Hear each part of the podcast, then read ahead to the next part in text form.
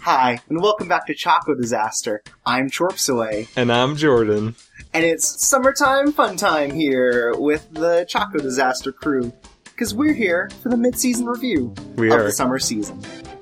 Let's do it.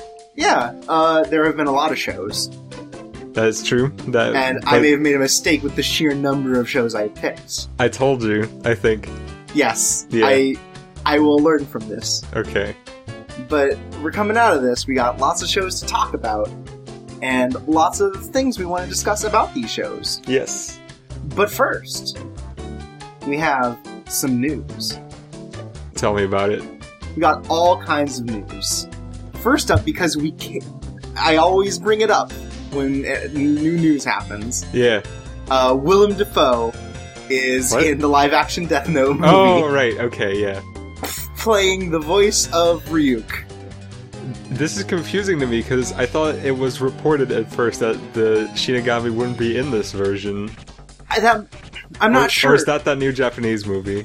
that might be the new Japanese movie. Okay. because that takes place in a weird future thing where there are seven death notes and they cyber hack them. Right. Okay. That's something. probably that then. So yeah, they have Ryuk. I think a lot of people probably also assume that there weren't because it wasn't in the initial casting announcement. Yeah. That makes sense too.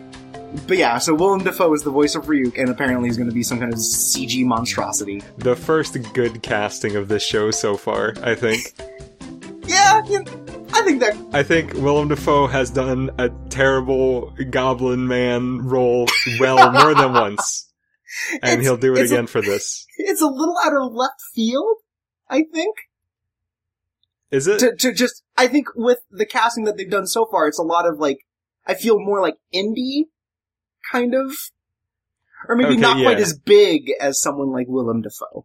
Well, I think it makes sense. Uh, it- it's pretty normal for Netflix shows to have like the main cast be sort of like smaller actors, and then have one of the side characters be like one of the really big, uh, like one of the bigger names. Okay, Yeah. because it's that's next year I think is when they said they're coming out with it. Okay. So I assume a lot of this has already kind of been decided, and it's just kind of as news pops up, we're going to release new. Yeah, I don't Stop. think I don't think they would cast in waves. That would be weird. Yeah, that'd be weird. Oh, we forgot about this character. Uh, Oh no. Get Willem Dafoe on the line. And we shot all these scenes and we didn't even have all the characters. How'd that oh, happen? No. Oh, but yeah, so that's that's shaping up to look like something, all right. It might Was- be good. Was it you that sent me that thing where they had um they had L show up as like as like part of the movie screening in Canada or something, and he was like Banksying it up with like his hoodie down over his face or something? Was that for a movie? I thought I thought someone just caught uh shots of the uh uh of the of the show being filmed. Like someone took pictures with, on the set. Maybe I thought you sent me that though, and it was like it making L look very much like hooded anonymous sort of character. Yeah, it, it was weird. Like if it is what I think it is and it was like uh photos taken from the set, then it would be weird. Because in the original story it's like a big thing that L never shows himself and that he does kind of like mm, I don't know. Like there's a huge, huge scene early on, and an important part of it is that L is not the person who is presenting himself as L, and I don't know Okay. about that, but I don't know. It can be good regardless Yeah, of that. I mean, a lot of things I think are it seem to be changing. yeah, Uh, first of all, part of it takes place in Canada, right. but we'll see. We'll see. That might be worth looking into. I wonder Honestly. if this time the foreign, uh, like the foreign national security team that comes in is from Japan instead of from America. And then they can have the same bizarre made up Japanese names as all the American characters have in Death Note. But yeah, so who knows? Who Yeah. knows? Uh, speaking of some uh, Hollywood things coming off of the Death Note news, there's the live-action Pokemon film rights Uh huh. that were picked up by uh, Legendary Studios or Legendary Entertainment, Yes. uh, based on Detective Pikachu, Okay. which could mean that everyone's dream of Danny DeVito voicing an English VA Detective Pikachu could come true. Oh, thank God. I mean, thank God. Yeah. That's weird. It's so it'd be a live action Pokemon film in 2017. Well, I That's mean, just Pokemon's back in the public conscience. yeah, it is, and I feel like this happened before Pokemon really hit its stride with both Sun and Moon and go. But you know what? Hey, it just seems like the weird thing to pick at this point in time. Uh, I don't think so. I think l- like big nostalgia franchises are like on the up and up. You have the you have your Marvel and your DCs. You have the Ghostbusters. And they've all been rebooting. Yeah. I think now's the time. And I don't know if they got lucky with like Pokemon Go sort of like hitting that gold mine or if it's just uh, if that was pre coordinated, but Yeah, I don't know. But all right. I mean, I could see it. I'm just I'm curious how not they could gonna possibly see end it. up- It sounds It's- like it's gonna be bad. It seems but- like realistically, it's just greenlit. So Yeah. like nothing else has really been decided so far, or even if it'll come out. yeah, a lot But is there have greenlit. been talks. a lot is greenlit and then doesn't doesn't happen. Yeah, so like we'll that see. Zelda Zelda thing. Oh well, that The was never Netflix Zelda confirmed. thing. Okay. Oh, was it not? No, I thought that got greenlit. no, that was uh, it was uh, reported by a very reputable source Okay, Uh, I but think never it was- ultimately confirmed. Yeah, it was Wall Street Journal, I think, and they don't usually uh, report things that aren't true. But there's never nothing's ever come out of that. And then, and then there's all been all kinds of other like talks of deals. Like Nintendo wants to get into that. Sega's trying to get into that kind of.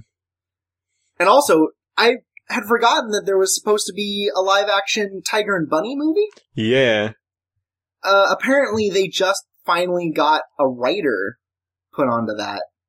I okay. don't recognize the writer, What's his name or their name? uh, Ellen Shanman.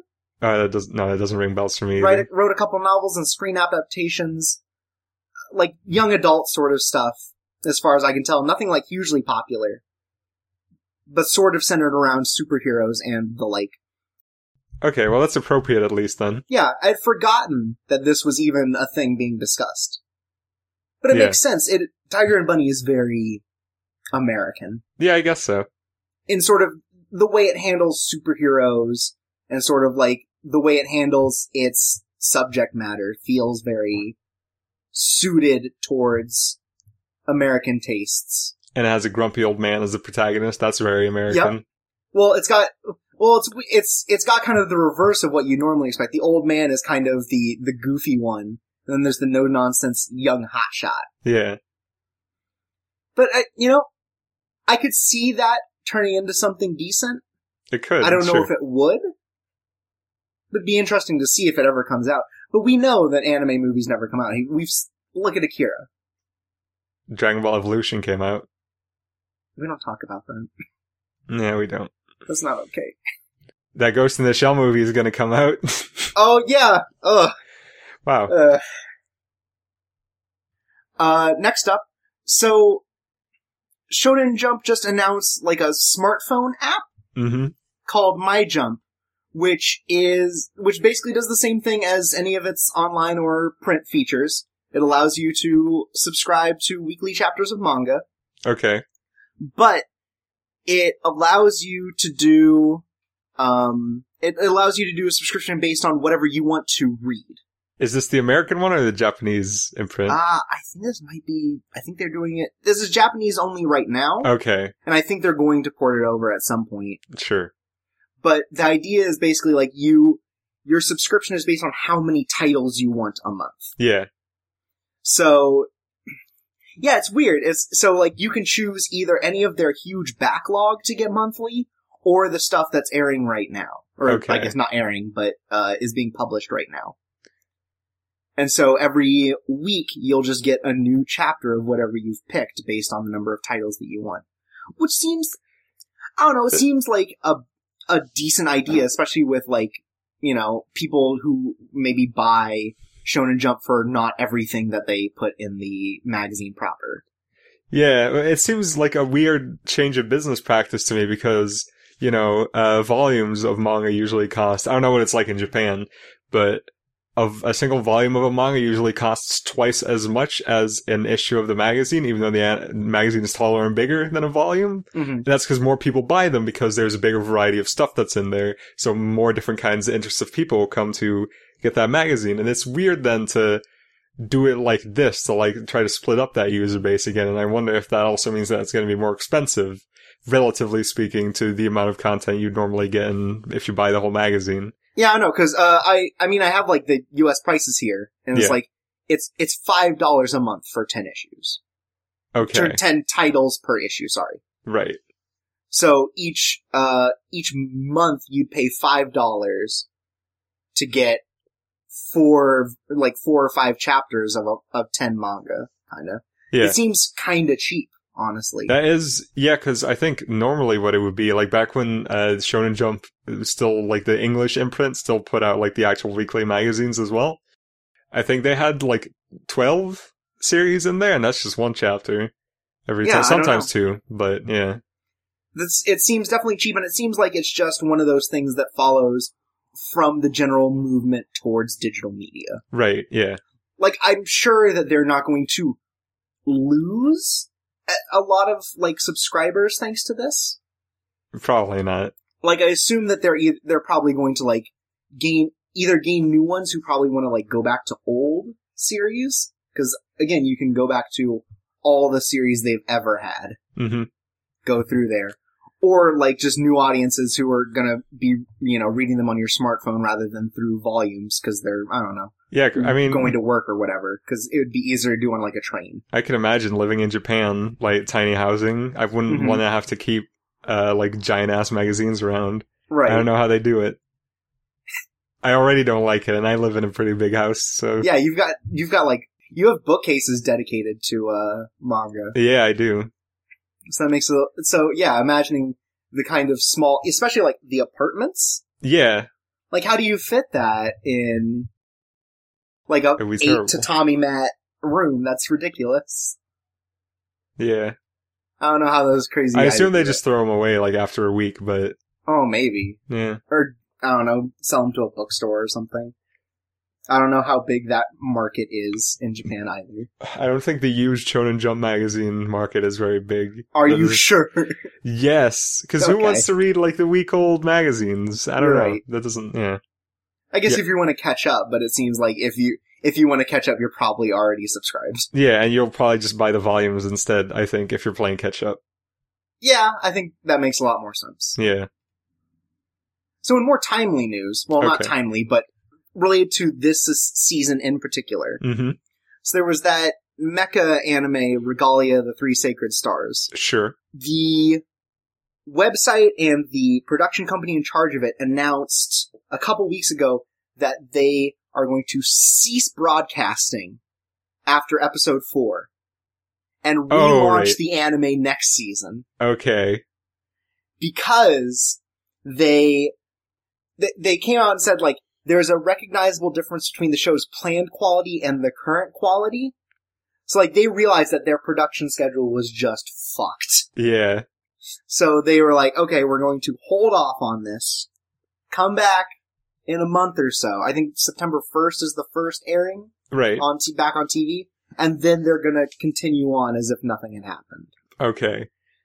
which is weird. Yeah. I feel like that's that's doesn't happen. Usually they just like fight through the horrible production values.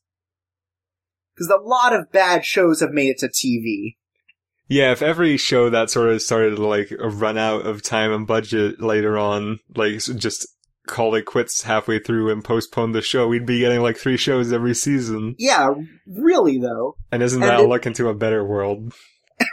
But yeah, it, and I guess part of it is because I from what I understand from other people watching it, they refuse to use CG for the big robots, Oh, okay.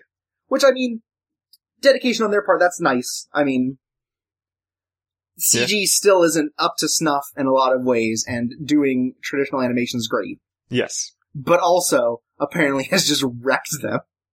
Yeah, that, I can imagine that. But you know, they have I don't know six, seven weeks uh, in total to kind of make up for all the lost time. I don't know if that means they're going to do an entire twelve episode run at this point. Uh, Probably. I don't know why they wouldn't. Well, because then there's next season where the new time slots come in. Like, Oh, right. Yeah. like it's not starting at the beginning of next season. Right. It's starting like right at the end of this season, so I don't know what's going to happen with that.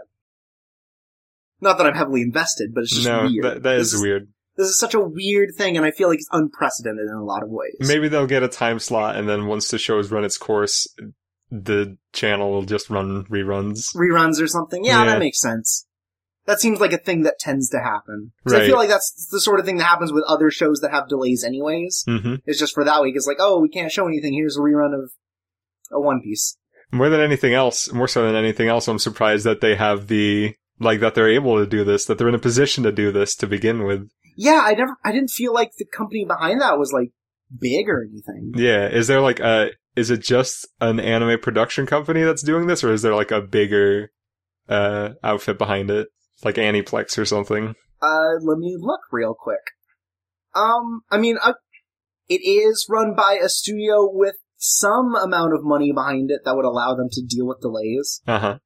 because they did Girls and Panzer, Okay, which has made a trillion dollars. but isn't Goals and Panzer owned by someone else, or is that because that's a Um, multimedia franchise that's probably yeah, owned by at- a bigger at least company? the anime part of it is. I don't know what else is going on. Uh, producers.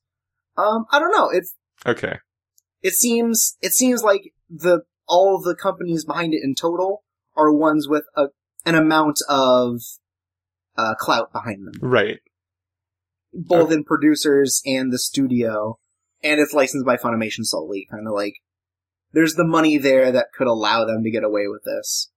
It just I just wonder what that means for popularity of the series. Either way, I'm glad that they're in a position to do this. That's good for them. Yeah, I mean, heck, because a lot of I don't think a lot of companies could get away with that. No, it- absolutely not. or maybe would be like too proud to do that. Like coming out and saying this at all seems kind of like Yeah, Shaft wouldn't do this, Impressive. even though they probably could. yeah. I mean, Shaft didn't do it, and they've had plenty of show, or at least one show, No. infamously go that way. Yeah. You hear about One Piece? No. It's sixty Tell me five about percent finished. Oh, Four years ago, it was sixty percent finished. that doesn't check out. That Yeah. logic is not correct. Yeah, is that is that admitting that the last four years have been predominantly filler? yeah, I guess so. Is this a, is this a subtle dig at what he's done about his rating? that sounds about right considering how long Dress Rosa was and all that. Ugh. so, I mean, it sure is going to find a way to last 10 more years. Yeah. I, you know what? I'm 100% finished with One Piece.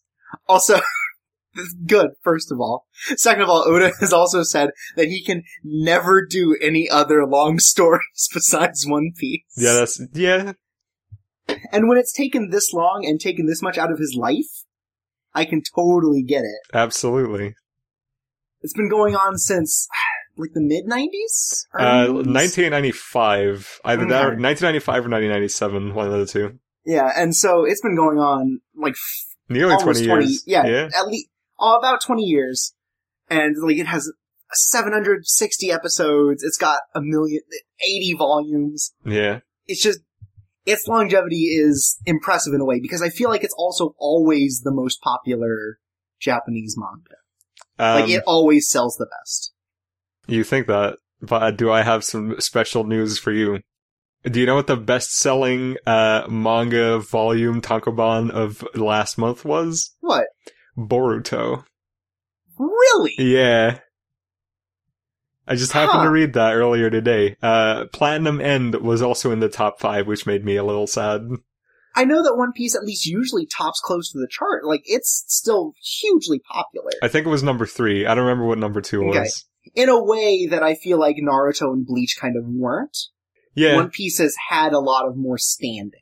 Uh, the in the last like I'd say maybe uh, five years, One Piece has like shot up in popularity, like since the time skip, I guess. Okay. That's weird though, also, because Boruto's like it's not that great. No, it's not. I, s- I read a chapter of it and it was pretty bad. Yeah, I mean, it all it feels exactly like it is, where it's like they had all the editors from Naruto do a spin-off where uh, Kishimoto isn't involved, hmm and it reads and looks like that. Yeah. Yeah, I don't know. It's Um, weird. It's weird to hear that it's number one. It wasn't even the first volume. It was the third, I think. Hmm. Yeah. Oh well. Oh. Uh, okay, here's some weird news that I would have never expected to hear. Okay. So, uh, Macross has been stuck in, like, m- uh, like develop, not development hell, but it's basically been stuck in rights for, like, twenty years. Okay. The original Macross, and therefore anything related to Macross in the Yeah. U.S. Uh, Harmony Gold owned it and was just suing the hell out of anyone that even had anything related to Macross in it. Yeah.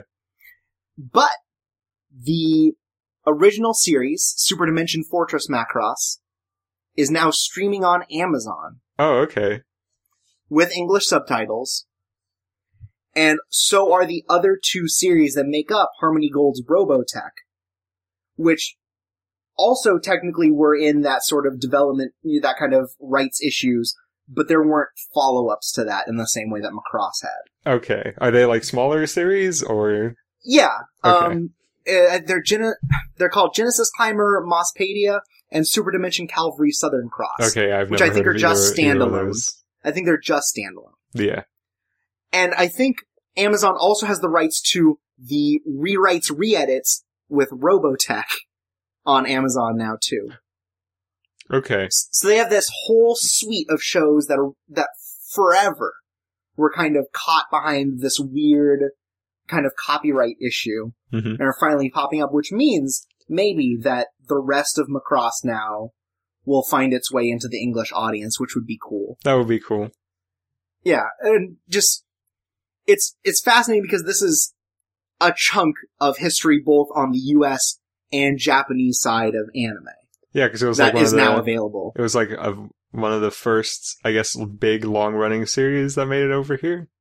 Yeah, and and and the whole thing with Robotech is weird because it had to take these three shows and rewrite them and re-edit them into a contiguous story. Uh huh. because none of them individually were long enough for what American syndication was at the time. Right. Oh, okay. Yeah. So yeah, so it's it's there's just a weird chunk of history that's now available on Amazon streaming, which is cool. Cool. That's that's really neat. And are they the original cuts or is it the redone stuff? They have both. okay. Yeah, they have both.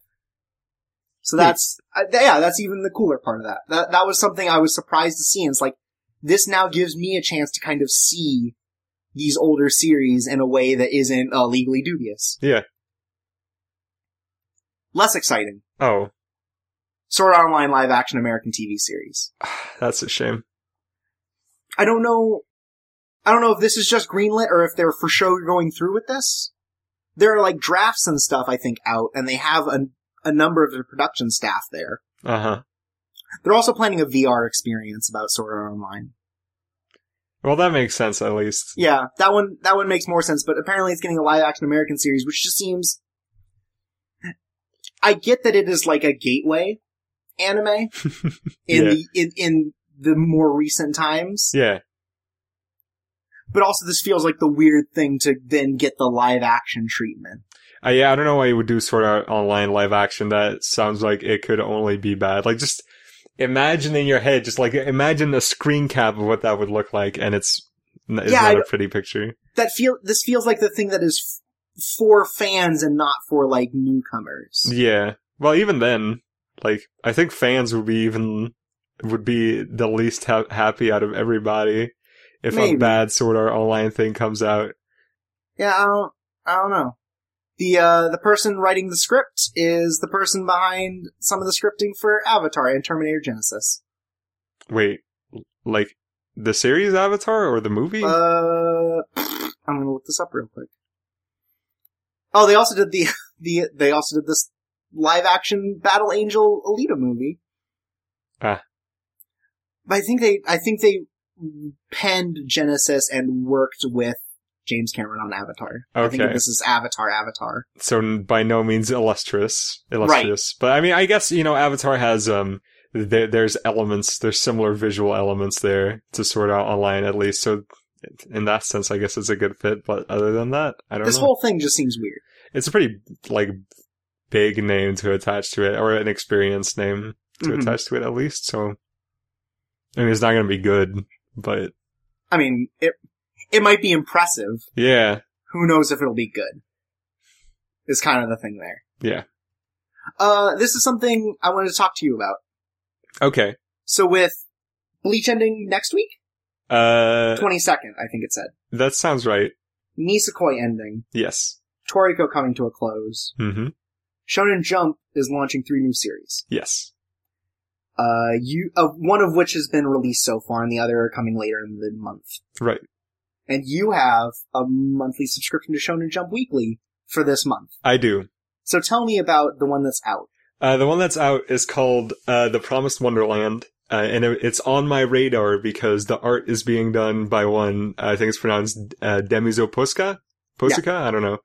Um, and I've been like a fan of their artwork for a while now. They do this like really cool high concept, uh, like biopunk stuff that I think is always really neat. Okay. And they just have a really unique style. So I was like, all right, I'll give this a shot. Uh, but it's being written by someone else, which usually means, eh, like, usually that is a good thing because, you know, that means you don't have amateur ri- level writing in a manga. Yeah, because I feel like that's always an issue where like you have a really good artist, that doesn't mean they're a good writer. Or Yeah, I- developer of a absolutely. story. Yeah. Uh, so I've read the first two chapters of it, and it seems uh, it- it's okay so far. It looks great, but the writing's a little uh, the writing's pretty bad. Like, r- as in like it's it's sort of like rote. Uh, no, Or the just- concept uh, the concept's pretty rote, but that's fine, I think. But it's just uh, it's really cheesy and exposition heavy. Like characters don't really act like characters were explained. Like their characteristics are literally told to us, stuff like that, like bad shonen writing, basically. Does it almost feel like it's a, a pitch in a N- way? No, no, no, not to that degree. It's just Okay. it, it doesn't know how to put information out there, so it just has characters telling each other, just that sort Oh. of thing. Okay. Uh, All right. But but the premise is it, it's it, it it seemed a little boring from the start because it was just uh, kids are in an orphanage. The orphanage seems fine, but there's definitely some weird stuff going on out there. And through a series of events, the kids find out that when children leave the orphanage, which they do before the age of twelve. Uh, it's because they are fed to like bug creatures that make up the entire rest of the outside world. Uh, oh. Yeah. Um, and then what I thought was going to happen and what seemed like was going to happen at the end of the first chapter is the kids are going to escape and they're going to have to make their way through this terrible bug world. And it's like, okay, that's, I've seen that before. That doesn't sound so good. But no, they actually go back to the orphanage and it seems like the story is going to be about making sure all the children stay there and stay safe. Hmm. So it seems interesting so far. Like I said, it looks great. Uh, the writing could, you could stand to be a lot better, which is strange because, you know, at that point, I always wonder how, if this writer can write good, how did he get this pitch through? Because like an artist who can write well, that's fine. Uh, they can like get put out a decent premise with decent art, and then if that connects with an editor, then they can get it pushed through. But how does a bad writer get his foot in the door like this? yeah, I don't, I don't know. Is it like just off of the clout of the artist? Maybe, Yeah, maybe. but uh, if you look at, for example, Death Note, Death Note was pitched just by the author and then he was introduced to the artist. It's not like they pitched it together. Right, and then they just Um, became like a duo that always worked together, right? Yeah. Yeah. So I, f- I mean, it's, it might be that they pitched it together and they're just friends, uh, but it, it's also possible that he pitched it as a standalone story and someone liked it so much that he, they got an artist attached to it, which doesn't seem like it would be the case. Cause I think both, this idea both doesn't read very well. Um, that's actually it. That's all I have. This is, That's actually it. I don't know how It this just doesn't read well. yeah, I mean, it, it's not a terrible idea, but it's weird that this en- ended up in sh- Weekly Shonen Jump because it's really dark. Yeah, and I'm trying to think of the other things that are in like Shonen Jump, and none of them are like grim. Definitely not. Like, espe- less so now than ever before. Does this one come off a lot more like horror esque? There are elements of horror, yeah. Okay. Yeah. And there hasn't Huh. been anything like that in Shonen Jump for a long time. Like, Platinum End isn't in the main magazine either. Yeah, it's on a spin off. Yeah, like, all of their darker stuff is on spin offs now, so it, it seems like a weird fit for the main magazine, but it's alright. Maybe I mean they might move this around in that case. Maybe, yeah. I assume they wouldn't. Well, I say that I assume they wouldn't drop it, but I don't know. I don't know how big the reception of it is. Uh, I haven't really paid attention to that yet. I don't think that's really something you can uh like you can really check this early on in a series Yeah. one. For sure. Especially if it's just been, like, jump started. Yeah. And then there are two more coming out that I, I think you said you're at least moderately interested in. Uh not both of them, Not one both? of them. Uh the Okay. the romantic comedy one I'm not interested in cuz the author's previous series was pretty bad. Okay. Uh, and then the other series, I don't actually remember what that one's about or what it's called, but uh, that author previously did a manga called Iron Knight, and that was pretty good. So this new thing might be good too.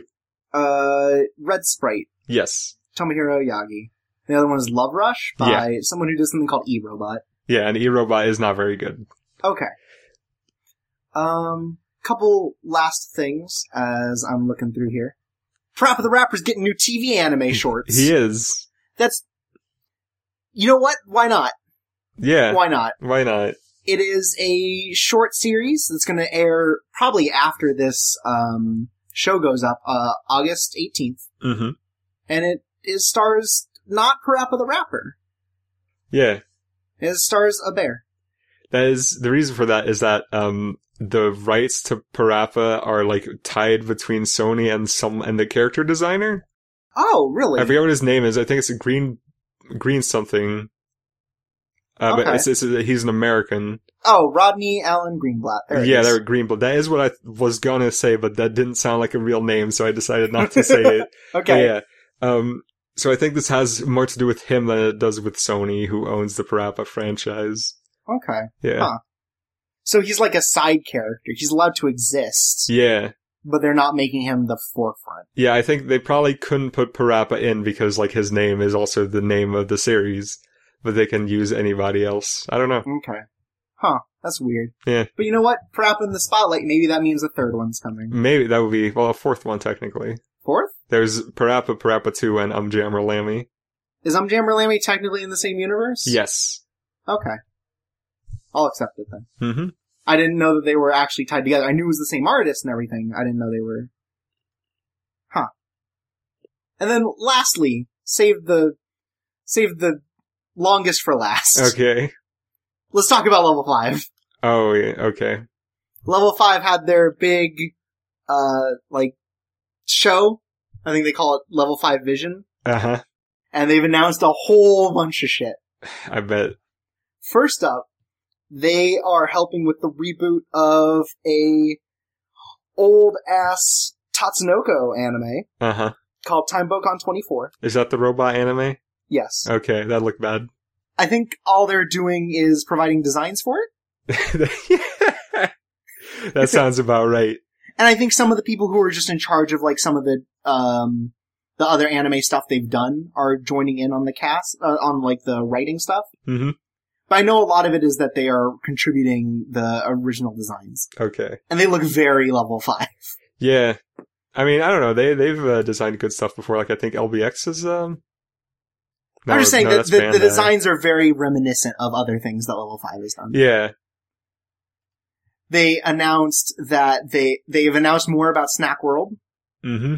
They're making a smartphone game, a 3DS game. They have a manga. The TV anime's next year. I don't know whatever happened to that movie. I don't think it came out. No, it did come out. It's just nothing ever came out of it. I guess. Did uh did they have anything to say about uh? Oh my god!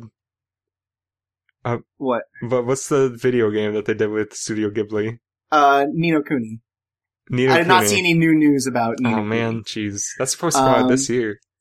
They announced a new Layton game, but starring Professor Layton's daughter. Oh yeah, that's weird because she has like anime eyes and not the beady eyes. Yeah, she has like li- she has real eyes, like uh, uh she has real eyes, unlike the other characters. Well, you know what? Well, I guess that means she's gonna be a good detective because real eyes, real eyes, real eyes. Whoa! Yeah. Rest in peace, Whoa. Tupac.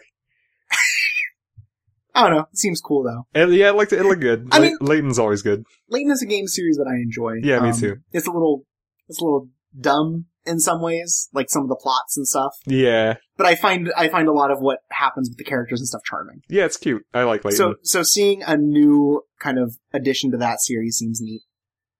Yeah. Uh oh, they announced a different robot thing, oh, which is Megaton Q Musashi. oh no, this is the thing I saw. This is the thing you were This is- thinking yeah, of? this is it. Yeah, this is some 3D robot thing that they're doing. Yeah, it didn't look that good. Some cross-media project, 'cause everything's a cross-media project with level 5. Like we've said, nothing can just be a thing. No. Project is slated to begin next year. Did not specify if this is the anime game or a different aspect. Probably all of it. They have an Otome game coming to smartphones Well that's okay. with anime footage by A1. Wait. Why aren't they doing it themselves? Okay. I mean sure. I guess it doesn't matter. yeah, franchise will ev- eventually have an anime and manga. There are 24 dateable boys. character designs by uh, some of the character, uh, one of the character designers behind Uda Udapri, Aquarian, and Samurai Flamenco. I mean, that's cool, but Yeah, I don't know. uh, and then lastly, new Inazuma 11, Right. new game, new anime. They have decided that it's not going to belong to the other Inazuma 11 franchise. Uh huh.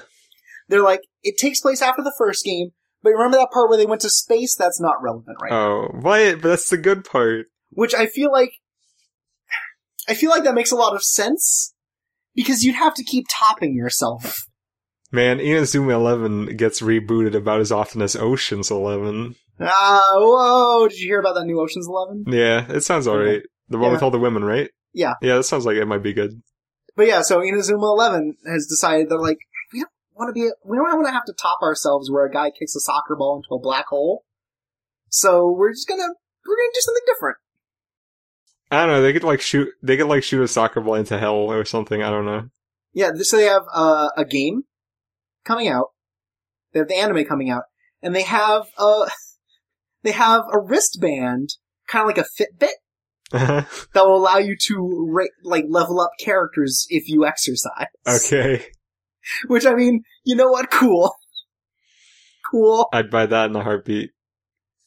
Yeah, I mean, it's gonna check your heartbeat. That would, so- thank you, thank you for making the joke double No. s- super extra obvious. No problem.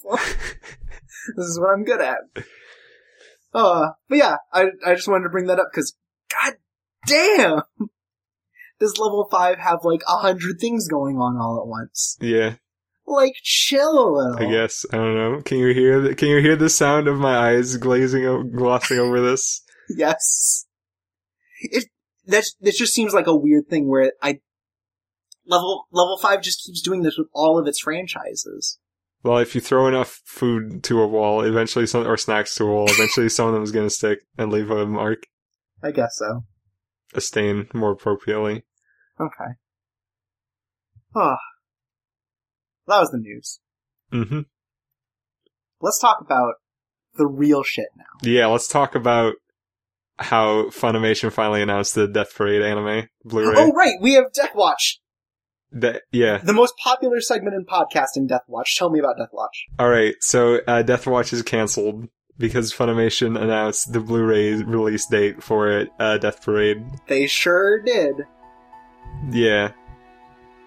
But that doesn't mean that there's only going to have been one episode of Death Watch because there's going to be two.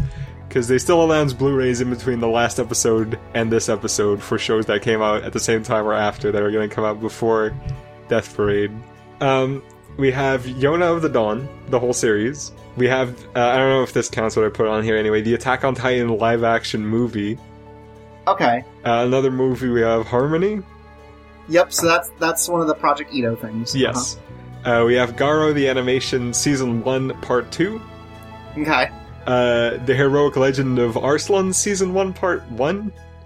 Uh-huh. Uh, Rolling Girls. And Uh-huh. World Break Aria f- of Curse for a Holy Swordman. Swordsman. right. Yeah. Didn't they also announce uh, Snow White with the red hair? Did they do that? I think they did. The full series. Oh, right. Oh my god, you know what? I, just, I didn't actually check the rest of these announcements. Uh, but I'll tell you what. I just realized uh, Prison School's gonna f- come out before Death Parade. One week before Death Parade. One final fuck you. I'm glad Funimation has their uh, priorities straight. Yeah. But anyways, it's finally happening. It's finally happening. November 23rd is when I'll be freed. And so we have to call a close to the most popular segment in podcasting. Yep, I'm sorry, everybody. We'll we'll think of something else that we can do. But I'd like to think that I greatly contributed to the cause of getting Funimation to put out these damn Blu-rays. Yeah, those Funimation execs listen to us. They did. They know we're in Because we have clout.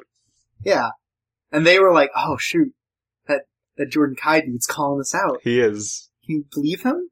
He's he's owning us online." and then they knew, and they had to. They, so they scrambled. I hope they didn't, because I want the release to be good and high quality. they found the announcement plans like buried underneath a whole bunch of other uh, papers.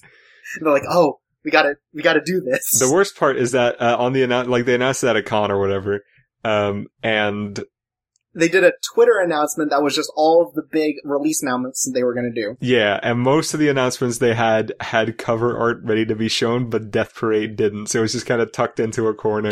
Yeah, like the first time I saw it, I was like, oh, look at all this Death Watch stuff that you'll have. And then like third time over, I noticed, oh wait, Death Parade's there. yeah, well, I'm glad. Oh. Yeah, thank goodness. That's great.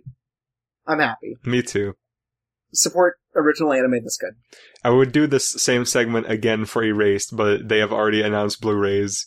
Yeah. Uh, but the but announcement. Anaplex. Yeah, thanks Anaplex for m- ha- making me pay a combined total of 180 bucks MSRP for one show, and that's MSRP. So like, it's weird they have that listed, but that's like the recommended price. But then above that they have the intended price, I guess, which is 120 per The Blu-ray. recommended price, I think, is for pre-orders. I guess so. So if you don't pre-order, you pay $240 for Erased.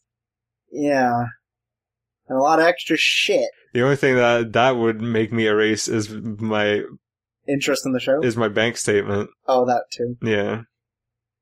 Damn. So anime. Anime. We've watched a lot of it this season. Uh, you have. I watched not. I watched a decent amount, I guess. Let's talk about it. Yeah. First off, our returning shows. The reigning champs. Yep. JoJo's Bizarre Adventure. It's been happening. Yeah, so we just by the time this is recorded, we just finished the uh, Cinderella arc Is that an episode. Episode. arc? Okay. I consider every battle an arc. Or, but you know, but we finished the Cinderella's bit, hmm which means that we have kind of finished all of the, or a lot of the sort of like ground laying and sort of slice of life stuff. We finished all the stuff before the actual story shows up. Yeah, so, you know, halfway in, kind of the actual plot has started to develop, or Yeah. will start to be developed, because we're just about to meet the big villain. Next episode, right? yeah, next episode. yeah. Well, we how start isn't to that meet the villain. perfect? Tie a Yeah. nice bow around all the all the pre-story stuff.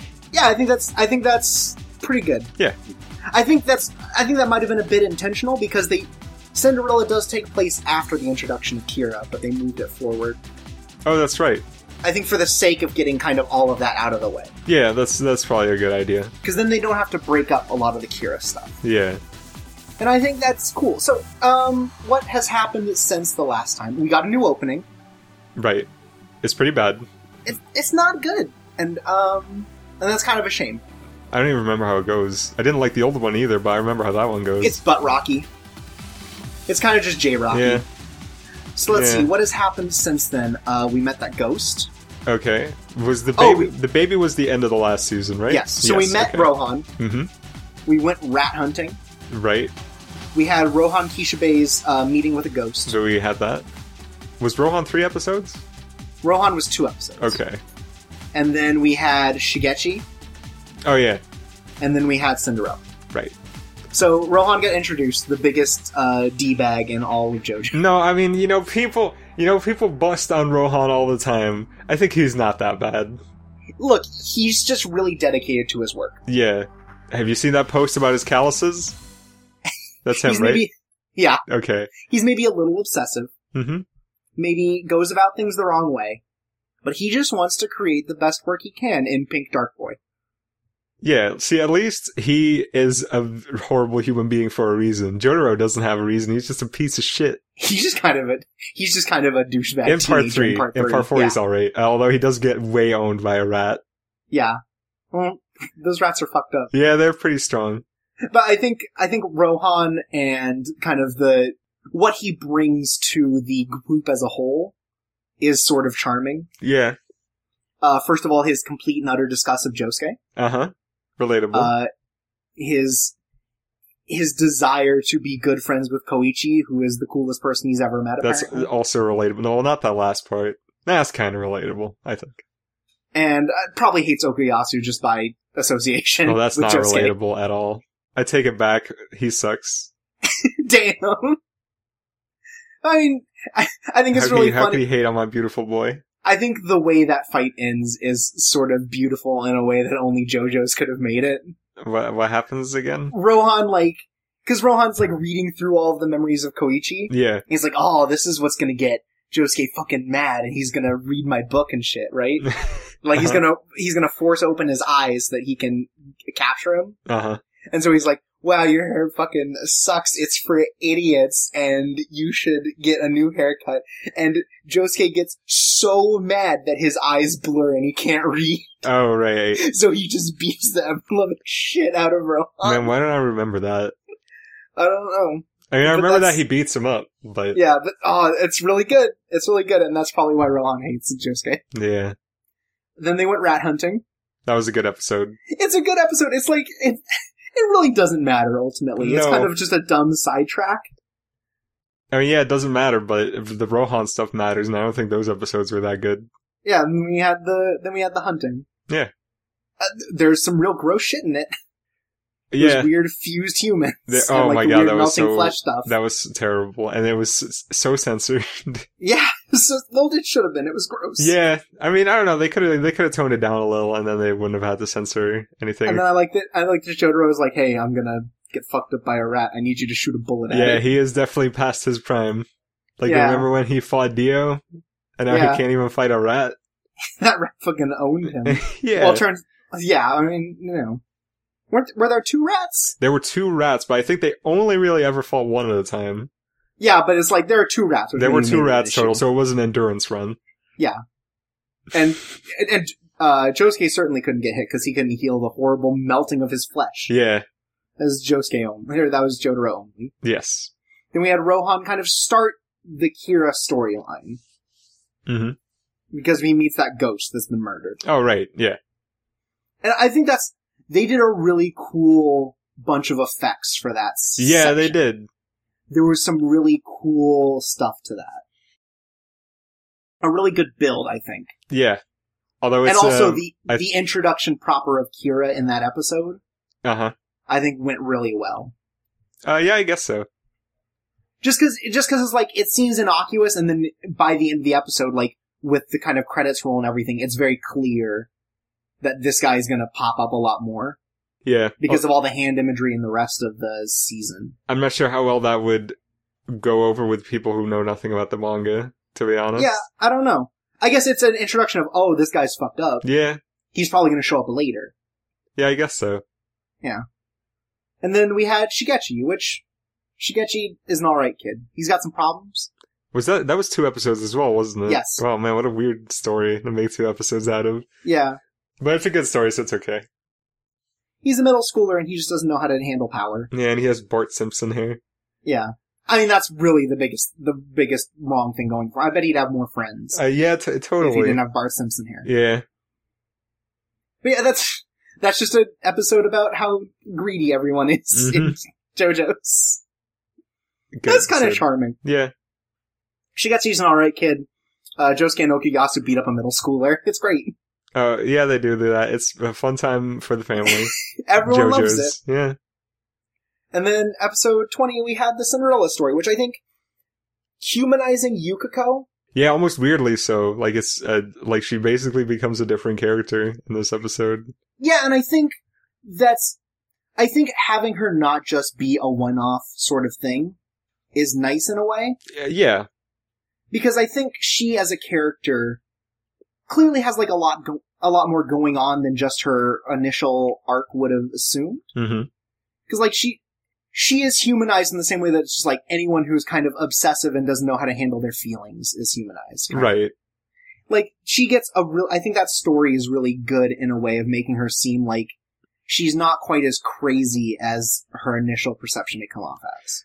Well, I don't know. I think they kind of cheapen that by basically having none of those old characteristics still stick with her for this. Besides her episode. being violent. yeah, I guess The violent tendencies and the anger is definitely there. Uh, Yeah, a little bit, but it's very much understated, which doesn't really make sense considering how overbearing it was in her first appearance. Yeah. A little bit of that, but it's still I think Yukiko is a good character and I think this kind of exemplifies what the good parts of her are. Sure. She's alright. She's all, yeah, she's all right. I yeah. And you know what? Koichi gets to be happy. Why do so many powers in part four have to do with like doing weird stuff to people's body structure? Yeah, I don't know. Like Cinderella does that. Uh, the rats do that. The rats Uh, do that. Uh, th- th- Rohan, Rohan sort of does does, it? that. I mean, I guess te- technically Yosuke does it too. Yeah, because he can heal things weird. Yeah, Um, I'm trying to think. Of, I mean, I guess I guess you could count the puppet. Oh, mm, I don't know. Maybe. That baby makes everything go invisible. Yeah, that's weird. Yeah, there are a lot of there are a lot of body affecting powers. Yeah.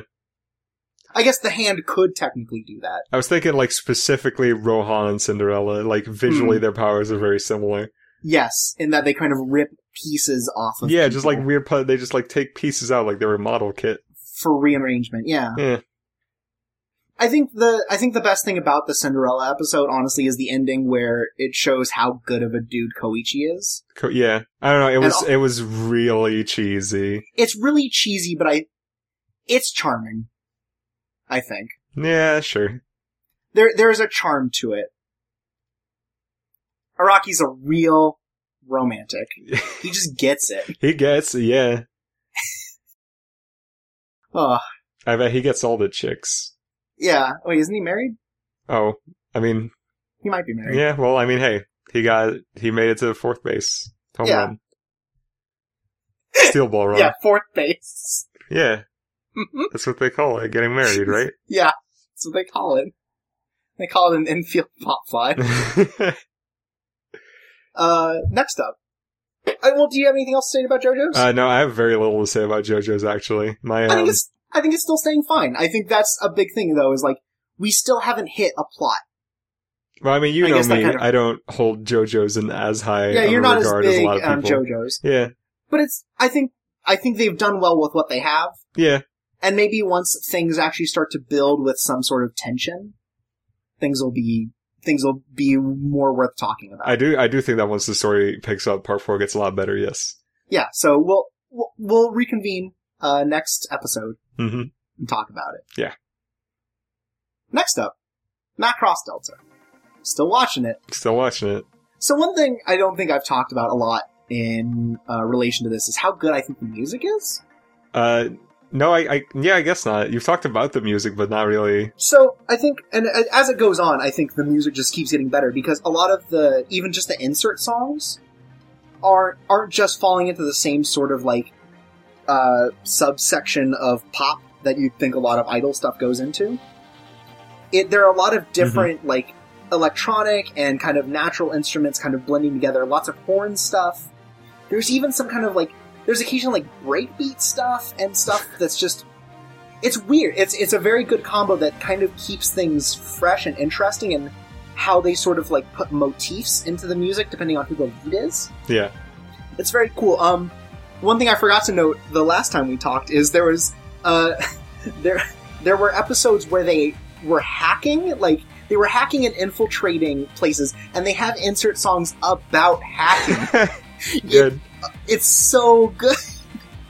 It's so Singing good. so your they're, like, hacker voice. so they're, but they're they're doing they do like a, a whole song between two of them as they're like infiltrating this like military base about, and because all of them are love songs, it's like this really weird sort of like um, metaphor kind of stuff for kind of like breaking your way into someone's heart and kind of making them like you. That's weird. But they all use the same energy of like hacking and the things that they're actually doing, and it's kind of great. Okay. What? It, it's it's very charming. It's good that they keep the music varied because in a show that's longer than just 13 episodes, that's music focused, um, you know, I think if you do that wrong, that could Yeah, and- get really annoying really quickly. And one nice thing is that they don't repeat songs a lot. Do there are they? definitely songs that come back for performances, Okay. but I feel like maybe at least every other performance that they do introduces a new song. Okay. There's a lot of there's a lot of stuff that keeps happening, and I think that's also really good in a show that's going as long as this is. Yeah. for for sure. And um, I I also talked um, last episode about sort of like I kind of lost the plot hmm for a while because it seemed very reliant on previous Macross knowledge. Yeah. And I think as the plot of this story has started to come to a head in the first part of its last core, I feel like that's lessened. Because not only has more have it has it been easier to kind of get the implications of what's happening without knowing all that, there have been portions where the history of Macross has become important enough that they talk about it. Okay. So they are describing things that have happened throughout the history of the universe and kind of explain better what's happening now thanks to it. So does that mean that does that mean that uh, all of the Macross shows are in the same take place in the same canon? Yes, Okay.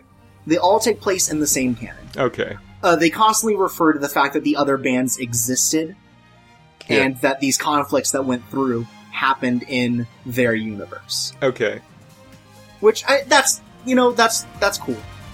I think a, a series like this that doesn't have to have that is always nice to see. Just they're like far enough apart that none of them directly affect each other, but the consequences of what happened Yeah. help to fuel later things. Okay. And all of them are based around music as sort of a weapon. And it's neat. That seems like it would be weird because the, uh, the older Macross series were more serious than this one, right? I think in some ways, Yeah. in some ways it's maybe not quite as goofy, but like uh, I think there are definitely parts of it that are just that get just as goofy. Okay. like one of the bands that they have is like this like s- like very classic rock band with you know this big dude who plays a guitar Mm-hmm. and kind of them using that as as a weapon kind of there are goofy moments to it but nothing quite as this feels a lot more modern in the way that it is humor Yeah. in right. its humor Like I know, I know the old, like I know Macross has always been silly. Like just the concept of music as a weapon is silly, but I, I, I get the feeling that it was more self-serious in the past, at least. Like it took itself more seriously. yeah and i think there are shades of that in here hmm because again as the plot picks up things start to be developed in a way that really affects the characters and i Right. think a lot of them have worked really well like just tying so that there's kind of there's kind of an old conflict and new conflict here between the two warring parties hmm where like the the the the space government and this kind of like lone wolf planet have always kind of been at odds and they were in a war previous to this and some of the players in that war are either players in this new war or are related to them so Okay. suddenly they're held up to similar expectations and stuff to their forefathers kind of thing Right. there are a lot of connections and stuff that as it's gone on, it, it's gotten a lot better. I feel like I understand all the characters, the plot a lot more, and I've found it a lot more engaging because I can start to understand everything without feeling like I'm left out. But do you think that the show would have been better off if they had made it completely standalone and not require any knowledge of previous Macross series? Because it sounds like it's getting better because the show is dealing with the need to have that backstory better. Recognizing that they need that, yeah. yeah. Um, I think, I think if it maybe weren't so heavily connected, yes, maybe. hmm because I feel like that's also a thing of the other Macrosses, Macross series. Yeah. Is that they all have a connection to it and things that you might want to know from previous ones. hmm But with this one feeling a lot more like a reboot for a modern audience. Yeah. Maybe it would have been better to see a little less of a connection. Yeah, because you talk about, uh, you know, it, it was kind of bad at first because you didn't understand, but now you understand more because they're focusing on it more. Mm-hmm. Yeah. Uh, so it's better now than it was at the start, but it still doesn't sound like the show actually gets anything out of having that connection. I mean, there, yeah, it's, there, some of it is wink and nod stuff that I think you'd only get a lot out of if you knew the rest of it. Yeah. Cause like I get it, but I'm not like, ah, ha, I see this, you know, that kind of thing. Yeah. So it's it's a case of I think it it could work as an introduction to the series if only because it would make you interested in seeing the rest of it. Yeah. It's still not bad though, and I think a lot of what it does is really good. Okay. Uh, and I'm I'm following it to the end. Like the plot has really started to pick up, sort of on the war forefront. Like the battles are becoming more important. So they have less time for sort of the goofy slice of life stuff that they did at the start hmm but the characters that they developed during those slice of life portions now have sort of these character interactions that make a lot more sense because they were allowed to have that time downtime. Okay. It's very it's very cool. Cool. And Ace Attorney, I'll be quick about. Okay. I'm still watching that. Mhm. It's still it's still a good adaptation, I think. Yeah. Um, they skipped out on the second introduction uh, phase for the second game, Okay. That's smart. which which is smart because it's basically just like a recap, more or less. Yeah. It's kind of oh, did you forget how to play this game? And we don't need that. We're watching an anime. Um, and it it still has its issues with like animation. It still doesn't look maybe as clean as you'd want it to. Mhm. And um, but like it still does a lot of justice to the cases. You don't lose out on a lot by watching this. Okay. But I don't know if it works as if, if it would work as well if I weren't familiar with the games. Because I think a lot of the charm is fucking up in a okay. way Yeah. Okay. in the games, like getting some of the weird dialogue choices and stuff. And there's none none of that in the show. No, it's it's very much streamlined. It's very much a best case scenario. yes, Okay, that seems weird though, because that kind of goes against uh, l- like the the character of Phoenix Yeah. right, himself. and I think part of that is maybe the difference between what it's like in Japan and what the localized version is. Oh yeah, that could As far- totally. because as far as I understand, in Japan, he's a lot more of like the straight man to everyone, the everything else. oh man, he is. That sounds terrible. Yeah, like, well, I mean, like, he's not quite as goofy. He's not quite. He doesn't come off as quite as like pathetic in a way. Oh, Japan's got a rough. They got the bad Phoenix right. So they have a Phoenix Wright that's a lot more like kind of dealing with these things as they come along instead of kind of being sassy. yeah, Because you know what I'm talking about with the games, right? Like Yeah, yeah. he has he has like comebacks and stuff, yeah, and that doesn't pop up as much in the anime. Hmm. Uh, one really good thing though, yeah. uh, at one point they go to get ramen, Uh huh. and Maya refers to it as burger noodles in the localized subs. Oh no. And once again, localization wins. oh, that is really good. notes. The dedication to that, even though they can't edit sprites and stuff, and clearly they have to deal with the Japanese version of things, Uh-huh. they find a way. But like, um, one one also nice thing is that um, the case that they're currently in, the circus case, Yeah. infamous for being long and tiresome and bad. Yes. They fit it into three episodes. Oh well, I, that's still a lot. Well, it, it it is, but uh, but I think one of the big things is that means that what would be like three hours or so of gameplay is like an hour and a half. Yeah, but isn't that isn't that doesn't that go for the rest of the cases too? Like, don't they fit in less screen time than game time? But the thing about the circus case in particular is it's a lot of running around. It's a lot of getting singular information from people to open up new things in other places. Yeah, that's true. And the way that the the way the anime handles it is streamlines all those conversations. Oh, Okay.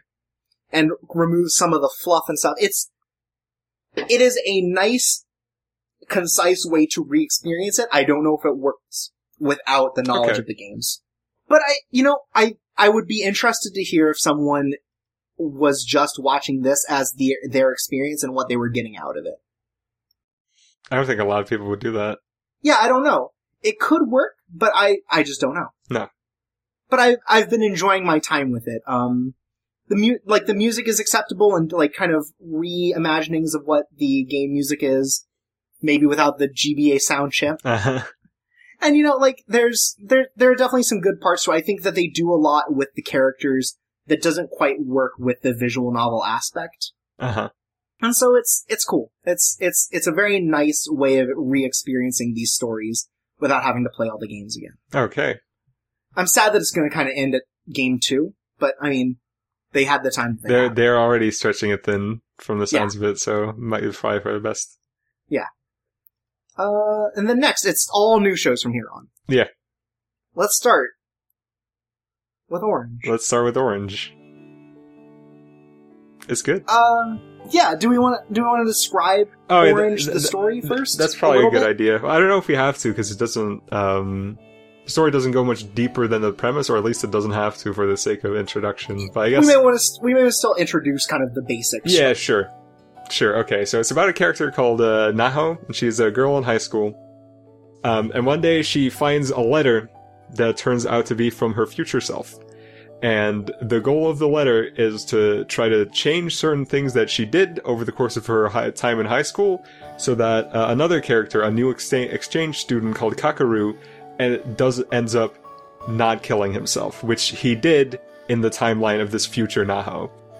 And that's sort of what the story is about. We get certain uh, events that uh, happen that are like retold in the letter, and it's uh, and now is put to the task to change those events in order to make the timeline more positive. and it it's really good. It is s- really good. It, first of all, it looks very good. Uh, yeah, it, it really does. The only thing I'm kind of weird about is how toothy all the characters are. Yeah, that's uh, th- that's something that they carried over from the manga. One thing they didn't carry over from the manga is how open everybody's eyes are. They changed that. Okay. But I, that was just one of the things I always notice when they talk. Is they just they are very toothy. Not that that's a bad thing. It's just a noticeable. and everybody has a flared upper lip. Yeah. Yeah. But um, yeah. So What I- angle are we going to approach this from? let's start with the premise itself. Okay. I the premise gives a very cool, I think, idea of what this sort of story can entail Mm-hmm. because it is it is not she has a cheat sheet for the rest of her life. No. it is here are some of the more pivotal moments that I think I could have affected someone. I don't know about that. It's actually it's Well, a some lot of of it is. different moments to the point that I find it like hard to believe that this character was able that not older Naho was able to recall all of this. I mean, maybe she read her old diary. That would yeah, make some sense. some of them are big, some of them are small, but all of them are related to sort of trying to make sure Kakeru kind of does the most he can with his time. Yeah. And like it's it's not just a cheat sheet because it's a lot of you have to understand that young Naho didn't do these things because of who she is as a person. And because she didn't know. yeah, she's, but like, she is a timid person. She doesn't, in a lot of ways, know how to handle this situation. Mm-hmm. And so a lot of it is she has to fight her own urges to sort of ignore this Yeah. in order to try to save Kakeru. And I think it's interesting uh, that even though she, uh, like in the earlier episodes at least, even though she she gets told uh, do this or else this is going to happen, and even though she knows what's going to happen, she still ends up doing the exact same thing, like doing it as it was in the original timeline, just because she's so timid and she can't put anything forward. Yeah, and it start, and there are like bits and pieces where it's like, if it's easy enough for her to do, she'll do it. And then as soon as something kind of more outside of her bubble has to happen, she definitely slinks away again. Yeah. Cause like having to take place in this softball game, that was simple enough. Mm-hmm. But then it's like, oh, you have to do this thing with Kakaru. You have to interact with him in this way that is completely unnatural, you know? Yeah. You have to tell him not to go out with this girl. kind of the things that it would take a lot of, it would take a lot of work as a person to get over these sorts of feelings. Right, yeah. Yeah. And I think actually, um, like I said at the start, that the goal is to, to like try to stop Kakaru from committing suicide eventually, but the series plays coy with what actually happened to him for like the first half, I'd say, Mhm. about the show. It's kind of he dies. yeah, no, or at is least he it. leaves might even be an option early on. Right. Uh, the the way they worded in the English subtitles is uh, Kakaru isn't with us anymore, and I Mhm. wonder if the wording was even more vague in the original version. Maybe. Yeah, because like Because then later on in the letter, it actually says, It goes it goes through stages. At first it's Kakaru we don't interact with him anymore, then we find out that he died, and then we find out found out that he committed suicide. hmm And like, wh- one of the conceits of this story is that Naho is trying not to read too far ahead, Yeah. and once she breaks that, that's when she learns kind of the bigger history about everything. Cuz the letter tells her not to read ahead, right? Mhm. yeah. It, it, I think it says that. Uh, yes. Yeah, I think so too. But it doesn't matter. Um But yeah, Yeah. ultimately it doesn't really matter. But and and so it's a lot of Naho trying to. Well, Naho is clearly into Kakeru. yeah. And I thought something interesting just coming out of this that I thought about and that the anime doesn't need to explore is sort of if you're told you're going to fall in love with someone, does it change the fact that you were in love with them? Because the letter is very much your way into Kakaru, you're going to fall in love with him. This is the moment that this happens. Yeah. And so, does that influence it, and does that matter? Was something I started thinking about, and I thought that was that was something I don't think about. No, So it was it was neat that to was kind of neat. have that sort of quandary for me, because I think it doesn't matter. I think I probably it probably wouldn't. ma- Well, it might because uh, depending on uh, what kind of interactions you have, you know, your uh, personalities might interact differently with each other too, and Yeah. then you might not. Uh, the appeal might be different. But the beginning, I think, she doesn't follow it for the very beginning bits. No, And then I think sort of everything falls into place in the same way, which makes us that her ve- feelings are the same. Yeah. And then kind of the rest of the story is her trying to figure out what it is that would make Kakaru happy. Yeah. Because he, it, it comes out later that he has a lot of regrets because on the first day of school, he doesn't go to visit his mother in the hospital hmm uh, and she's not doing well mentally, and she ends up committing suicide because he's not there during the switch from her one, her old hospital to her new one. Yeah. and he blames himself for it, and that's the big conflict in his mind. hmm Something that Naho was unable to change yeah, because that was the very first thing in the letter. Is don't have him hang out with you on the first day of school right. but it goes through anyways and it sets off these events that now we have to solve the problem going on here Right. and it's i, I like the emotional core of it is very strong i think it hits the notes that it tries to consistently Yeah, it, it does. I think so too. Um, one thing I really liked about it is that for a change, or at least it seems that way, uh, the characters that we follow in this anime are the are not the the the losers. They're like the the cool kids. or at least they ha- they are not like the outcasts Yeah, they fit in pretty well and some of them are more popular than others and I think uh, I think it makes sense why a lot of shows don't do that because if you're hanging out with the cool kids, that means like the cool kids have a lot have a big entourage, so you have to int- introduce more characters. right Um, and I think the show does have to do that eventually. Like the main cast But- is pretty big; it's six characters. it's like six characters but i think they are a close-knit group of friends yeah, and the way they interact already introduces you to who they are. yeah. They Which- don't have to do descriptions and stuff. It's just you know how what kind of person they are by the way they interact with the other people in their friend group. and what kind of people they are is that they're all weird aliens who don't quite know how humans interact because all the dialogue in the series is really weird. Or at least at the start, it is. For the first couple episodes, I think as friends they interact in sort of a way that makes sense. They are very like close knit. They they talk to each other in very goofy ways that's kind of like this friendship has been established for like a long time. right? But I think all the like individual characters are so weird. Like they they they say sentences weird. They there's weird long pauses between like different sentences when they talk. I guess that's Maybe. another thing too. The direction of the show is really weird. Like they hold shots for way longer than they should, or sometimes way shorter. And what's or up at least with that, that, opening? would seem appropriate. Yeah. I I don't know. could see that. I think I like I, I liked it right from the start, but uh early on, it definitely f- something felt very much off about the show. I think and it might be a translation thing, we don't know. that could be. it's hard to tell. But Yeah. and I think the the so we're episode six Yes. here, and I think it's it just introduced a big thing to the story that I thought was really cool as like the the last scene to an episode. What was that?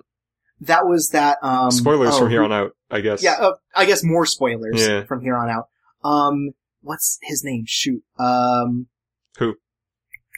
Hi- uh, Hiroto, Yeah, Sua. the the the red haired kid. right, the football player. he has a letter from the future as well. Oh, right. Yeah.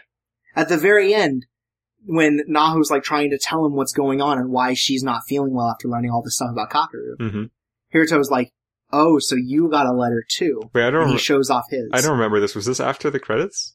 No, Oh. this was right before the credits in episode six. Oh, that's weird. And he shows that he has a letter, Yeah. presumably from future him. hmm And I think that's a really good like end of episode cliffhanger. That's a good hook. Yeah. is that suddenly Nahu's not the only one who has to hold this burden. Yeah. It's it's cool. Orange is Orange is just really good. Do you think they're gonna force a love triangle off of that? Because they already did a No. little bit.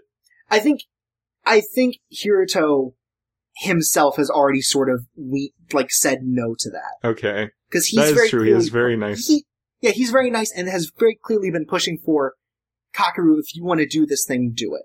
Right, but uh, d- what what I mean is, do you think that uh, Naho is going to fall for him because now they're going to have this added angle of interaction? No, No, okay. I don't think so. I think they might. I think they might do that. Uh, I would like that they wouldn't, for sure. hmm I don't think that would add to the story. Yeah, me neither. That's why I hope they don't. Yeah, I think it would be a lot better without that because right now it's just the story of trying to save one person. I don't want that complicated by some of the other like shojo rom com trappings. Right? Yeah. and I think the I like the villains of the story as well as villains. Yeah. Villains uh, quotes. The Mhm. like his uh, his ex, the senpai. Right. Yeah. I know who. I know who you mean. Yeah. Like the fact that I guess I like them in a way that it's very clear that she is a bad person, Yes. and they use that to sort of complicate all these relationships, particularly between Kakaru and Naho. yeah. and sort of the way that uh, their friends help to make it so. What is her name? Oeda. Uh, the- Oeda doesn't have any chances to uh, fall for him again. Ueda, yeah, Yeah. And sort of it, it's good because I think it sh- it really also helps push the angle of these friends are really close knit and dead set on helping Naho. Mhm. I think it, it just helps build these character relationships better because there Yeah, are totally I people think she's in a good high schools villain. like that. um. People are shitty. Yeah. Yeah, I mean people are shitty. She's really possessive Yeah. for sure. And like that's a thing. And I think that's a good thing too, is like all these characters seem very human in the way that they interact with others and how they see themselves and their friends. See, I Uh, don't agree with that. Okay. I think, like I said, I think uh, th- this They're a was- little alien. This was definitely more earlier episodes than the later ones. Like I think episode five and six, four, five, and six, it probably got a little better. But early Okay. on, I definitely think characters interacted with each other in a very weird way. okay. And that is that just dialogue or just the way that they interact in a whole? Uh, not j- it, it was all dialogue, I think, but not just the words that they were spoken, but also the way they were spoken. okay. Yeah, but not to such a degree that I think uh, the show falters because of that. Because I still 'Cause think it's some of- really good. Yeah, it's definitely a group of friends that kind of like bust each other's balls a bit. Yeah, And I think that comes across really well is that kind of they they goof on each other a lot. yeah, but they're still they're still like best buddies and they always help each other out. Yeah. It's cool. I like it and I'm really excited to see how it ends. yeah. Me too. With that opening, though, geez. You don't like the opening? No, it's so like seventies anime. Like, uh, f- no, I don't like the ending very much, but that's just the song. yeah. And what what's what's up with those trees? Are they rotoscoped? Are is that animated? It looks really strange. Like in the I don't know. opening. Yeah, I don't know. Yeah. Hmm. Oh well. Next up. Uh Sweetness and Lightning. Oh, that's what this is. Okay. Yeah, sorry, I used the I used the names I had. Yeah, I thought this was going to be about some Inazuma Eleven show I didn't hear about. No, please. please, I have taste. No, um wow. No, I can zoom something alright, but uh, Sweetness and Lightning um, is very charming. Um, it, it's definitely a feel good sort of show. Yeah. Um, it is about a single father uh, with a recently deceased wife and kind of his trials and tribulations trying to learn to take care of his uh, kindergarten age daughter on his Right. but it focuses mostly on the idea that um, Kohei, the father, Yeah. uh, and constantly makes like instant food Okay. for Smugi, his daughter. Yeah. and it's just it's a very relatable sort of like piece of parenthood that I think is kind of important. Is that you you want to feel like you're doing best for the kid, and definitely feeding them instant food is bad. That yeah, that's no good. I mean, and it- so it's not that bad. it's not that bad, but it's definitely like there are better alternatives. Yes, I guess, okay, yeah. especially for someone so young and like grown. Okay, that's right. She is like th- five. She, she is kindergarten age. Yeah. yeah. Okay, that's pretty bad. I changed my mind. So, and so uh he meets a student of his because he's a part-time teacher, Mhm. and he meets a student who whose mother runs a very popular f- restaurant in the city, Okay. and so she Is offers, is this all need to know information? Yeah, Okay. because she offers to teach him how to cook. Because she's not very good at cooking either. She just happens to have a family that's really good at it. Right, and that's the crux of the whole show.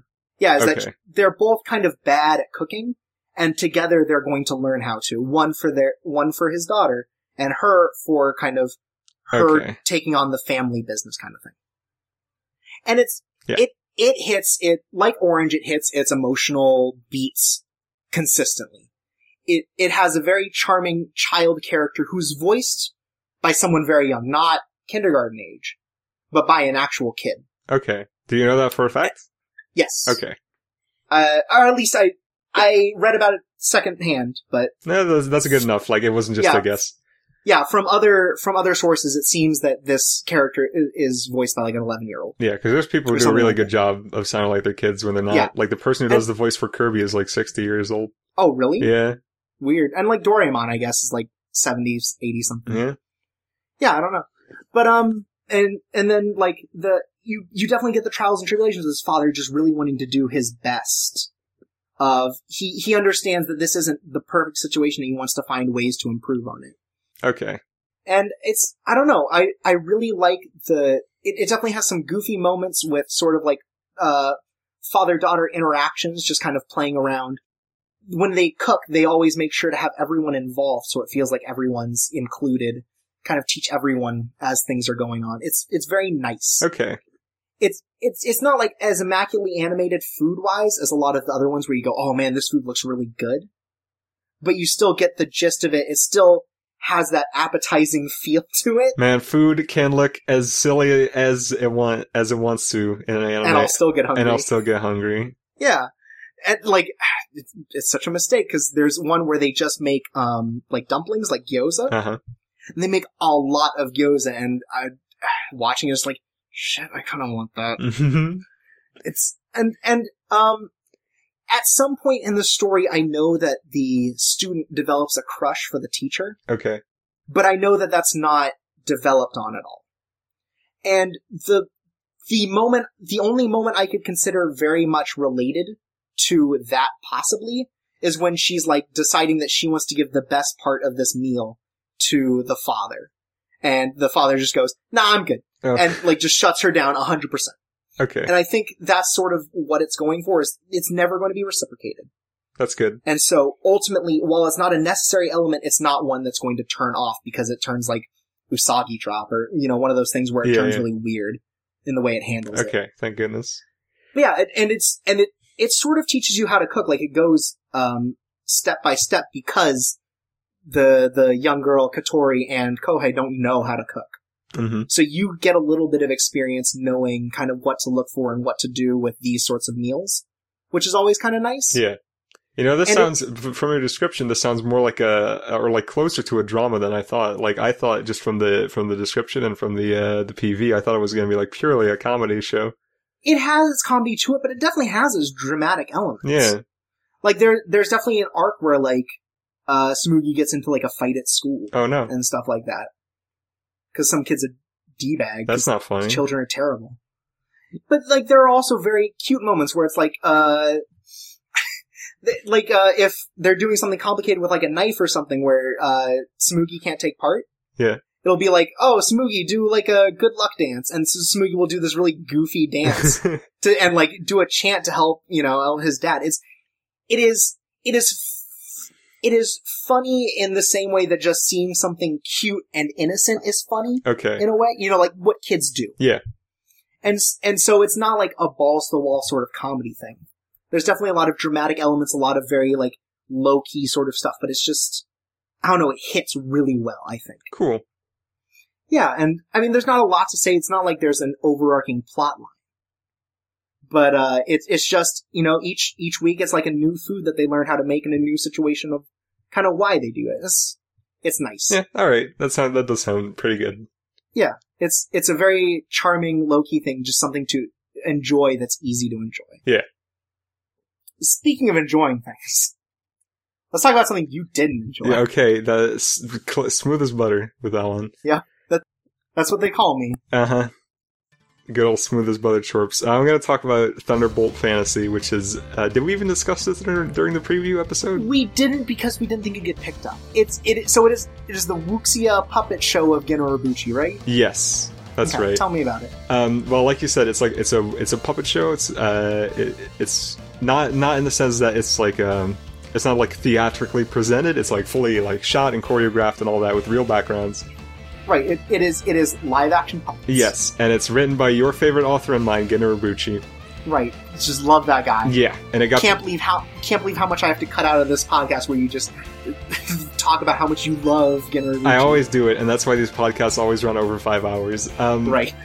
So the story is it's it's a very traditionalist sort of uh, I guess I would say Chinese, but I guess it's Korean actually. Uh, I think it's v- no, it's um, t- Vietnamese? T- Taiwanese. Ty- that's the one, man. Oh my god. That's the- we I'm got through embarrassed. it. um. I'll cut out all the rest of it. They won't know our shame. Okay. okay. Uh, the ba- the basic outline of the plot is that. Uh, there's a family that protects a magic sword, and two of them are on the run uh, a sister and a brother. The brother gets killed, and now the sister, who isn't really a pro- proficient fighter, has to protect the sword on her own. Um, and she comes across like this sort of this Ronin samurai kind of guy who doesn't really want to get involved, but he gets involved because he protects her anyway. Because there's Mhm. also this one dude who's just uh, over there smoking a pipe all the time, and he's sort of like his moral compass, and he gets him to protect her. Uh, and now that now they're a crew, and they're gonna help protect her sword from the evil villain who just likes collecting all the coolest swords. And that's the premise, yeah. And I love swords. uh, yeah. Uh, and I was interested in the show because of the idea, like the novelty of it, the novelty of a Wuxia puppet show, making it All right, to let's- the West. we properly. shouldn't say it's a gimmick, but in Western in Western media, this is not something you tend to see. Anything even close to it. Nothing like this has made it over here since Thunderbirds. Is that Japanese? It's foreign. Okay, well, yeah. Um, and of course, like if anyone was going to be able to bring something like this, uh, well, first to Japan and then over to the West, it's Gen Urobuchi. Someone with clout. Yeah, and he probably has more clout. Uh, he's probably the most bankable name in anime right now. He's one of them for sure. Yeah. And I think the puppet part of it is nice. It's pretty cool. And I mean, obviously, I wouldn't have watched it if that wasn't the case.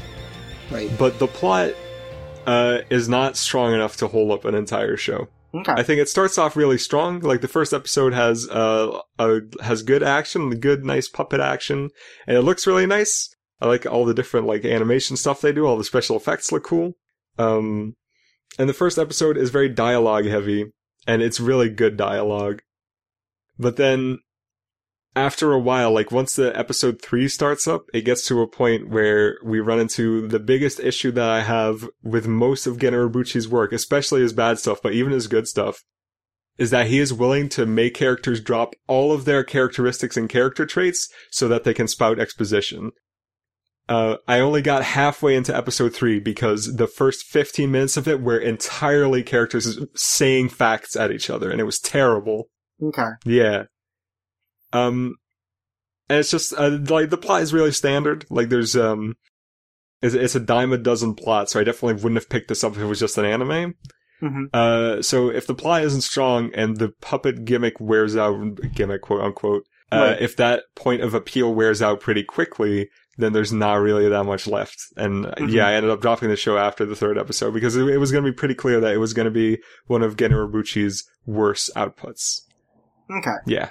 And you said you had something to say just about Ginnerberchi in general. Oh yeah. I think, Um, before this. because you know I I talk smack about him all the time, uh, just because I think it's funny because he is uh, a lot of hype surrounds all of his uh, better stuff or his more well received stuff. Like people really like Psychopaths, people really like Madoka.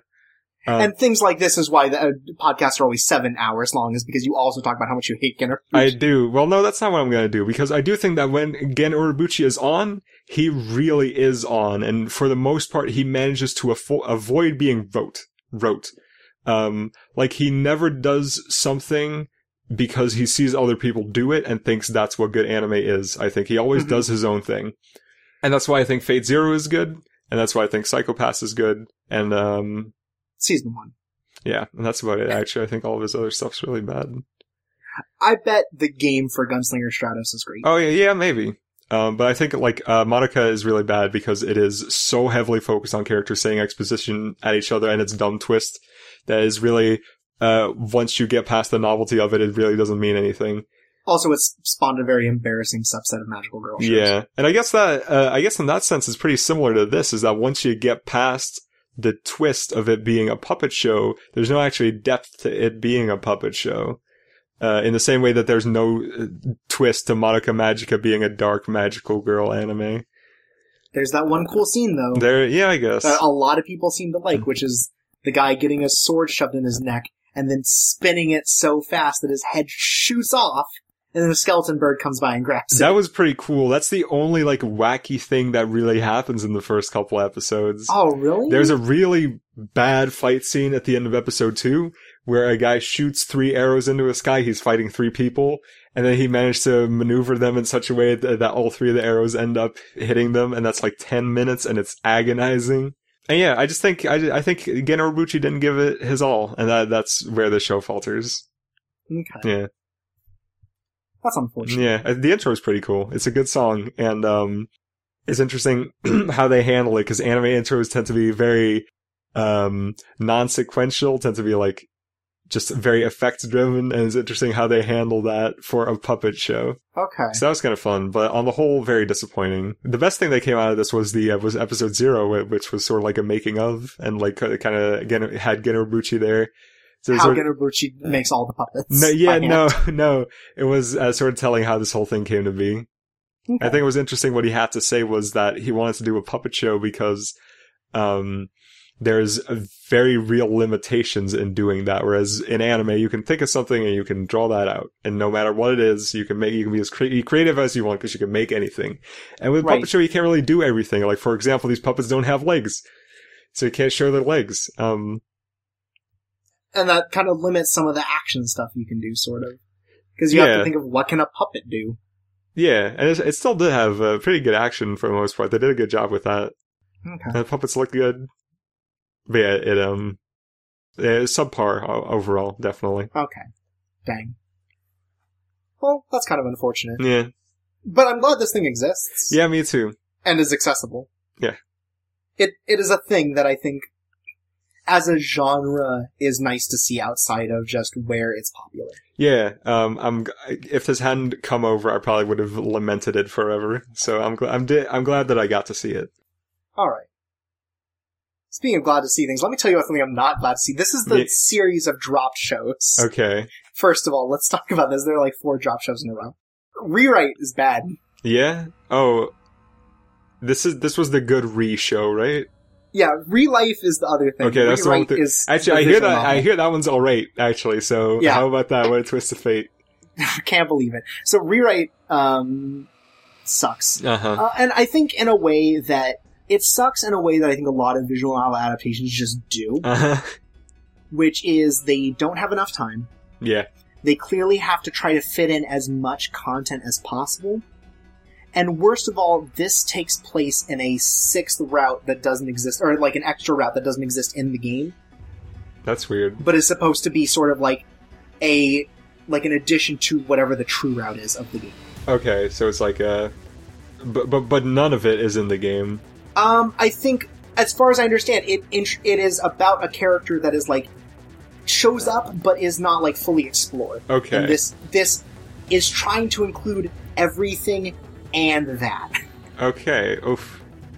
which makes me believe that this is a show for like more so than any other show. This is a show for people who have seen rewrite or have read rewrite. Yeah, you know, considering this uh rewrite is a really appropriate title. But um, but I like I want now to at least experience some of the game and see what it's like when it's not shoved into 13 episodes Mhm. and handled by someone known for competency. Because this Damn. this just comes this comes off as just so cheap and wrong in a lot of ways. Like everything about this just feels off Yeah. because everything's too fast Okay. and yet nothing happens in the first double length episode. But do you think something good could be could have been made out of this based Yes. just on what you've seen? Okay. Yeah, because uh, uh, this is my belief is that visual novels can make every chapter as long as they want. Yes. Because the idea is that you're reading this and it is long. Anime, you have to fit a chapter, or at least uh, have a decent start and end point to any episode. Yeah. And that's just. You can't really do that, I think, very well, in especially with something where you have to try to fit in every character introduction episode one. Oh my god. Yeah, they they introduce like eight characters episode one because they need to get the plot moving. I don't know if you have to do that. Like a lot of visual novels don't introduce all their characters at the They same do time. because either. they only have thirteen episodes. Yeah. Okay. And I think that's an issue. Is definitely length is part of it hmm because I think that plagues a lot of visual novel adaptations. Yeah. And rewrite is just worsened by the fact that it it wants to tell the story that's uh, like tell a story that's not in the game, so it very much feels just for fans. Yeah. And I I feel 100% vindicated in that because I want you to look at this. I will put this in the video. Okay. I want you to look at this scene transition and tell me what you think of it. All right. Lay it on Okay. me. Yeah. Okay. Here we go. I'm starting it now. Okay. oh my. Oh no. Um. Okay. So you want me to tell what happened?